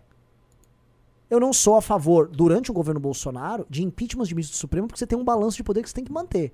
Especialmente um governo que tentou golpe de Estado e fica recrudescendo a população contra o STF. Aí é uma visão de alguém que tem uma visão não simplória, um pouquinho... ele acha que eu me acho, né? Eu tenho uma visão simplória. Eu acho coisa de trouxa, então, você fazer isso. Mas eu acho que não dá. Você tem que manter um certo balanço de poder, infelizmente. E eu tô falando do Gilmar, que é justamente o ministro do Supremo que joga a favor hoje do Bolsonaro. Que operou pro Flávio agora essa semana. Tô errado, Riso? Ontem? É. Agora, mesmo ele estando com o Bolsonaro, existe essa porra desse equilíbrio, infelizmente, de poder. Então, nós já fomos a favor da Lava Toga. nós somos a favor. Eu concordo com você nesse ponto. Só que neste instante, infelizmente, tem que jogar com equilíbrio de poder. Igual o Cunha fez parte de um equilíbrio de poder pra gente tirar a Dilma. E o MDB, do período que a Dilma estava no poder, fez parte de um equilíbrio de poder também. Infelizmente, você mora no Brasil, você não mora na Suíça.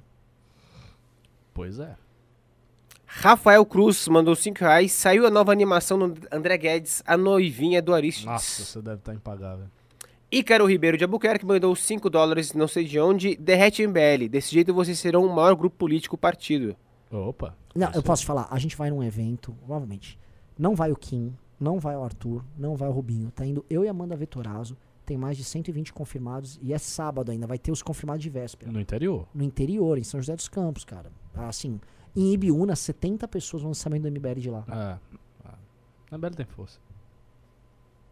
Bom, terminou? Terminou. Terminou! Ai, vamos descansar, estou cansado. Faz teu merchan, por favor. Pessoal, muito obrigado aqui pelo convite.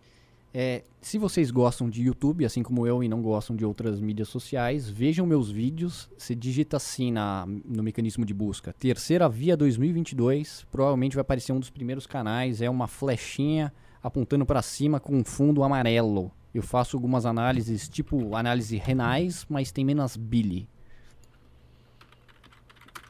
Menos bile. Bom, é isso aí. Boa noite e vamos comer. Nossa, e vamos devorar tudo. Vamos devorar tudo. Essa aqui é. Aqui, ó, pessoal. Essa aqui tá na tela. Pera, deixa eu pôr na tela aqui, que tá sem outra câmera aqui. Nunca um convidado foi tão bem tratado. Ó, essa assim. Flechinha aqui, pessoal, é o canal do nosso amigo aqui. Vou clicar aqui pra vocês verem, ó. Várias coisas amarelinhas lá. Ó, já tem um monte de vídeos. Tem inclusive uma identidade visual bacana. Isso, amarela. Olha, ele tá fazendo a bagarinha da... azul, vermelho, agora, ó, tá vendo? E aí, depois a gente chamou você um dia pra você explicar o teu plano cartesiano ali, que é bem interessante. O pessoal fica bravo com isso. Como Lula é do sistema? Como assim? Que é direita, esquerda, sistema, né? É. Mas eu tô dando umas modificadas. Tá ficando melhor, eu acho. Meus amiguinhos, este foi o MBL News. Beijos e abraços. Muito obrigado pela audiência. Não esqueçam de se inscrever no canal, deixar seu like no vídeo e ativar o sininho. Por favor, ative o sininho. Pelo amor de Deus, ative essa porra desse sininho. É importante pra nós. Siga o MBL também nas outras redes sociais, @mblivre no Twitter, no Instagram, no Facebook, no TikTok e não sei qual outra rede que a gente tenha, mas enfim. Se puder nos ajudar mais, mbl.org.br/contribua. Tenham uma boa noite a todos. Deixa eu procurar o botãozinho de desligar aqui. Falou, galera. Boa noite. Bebam bastante água. Falou.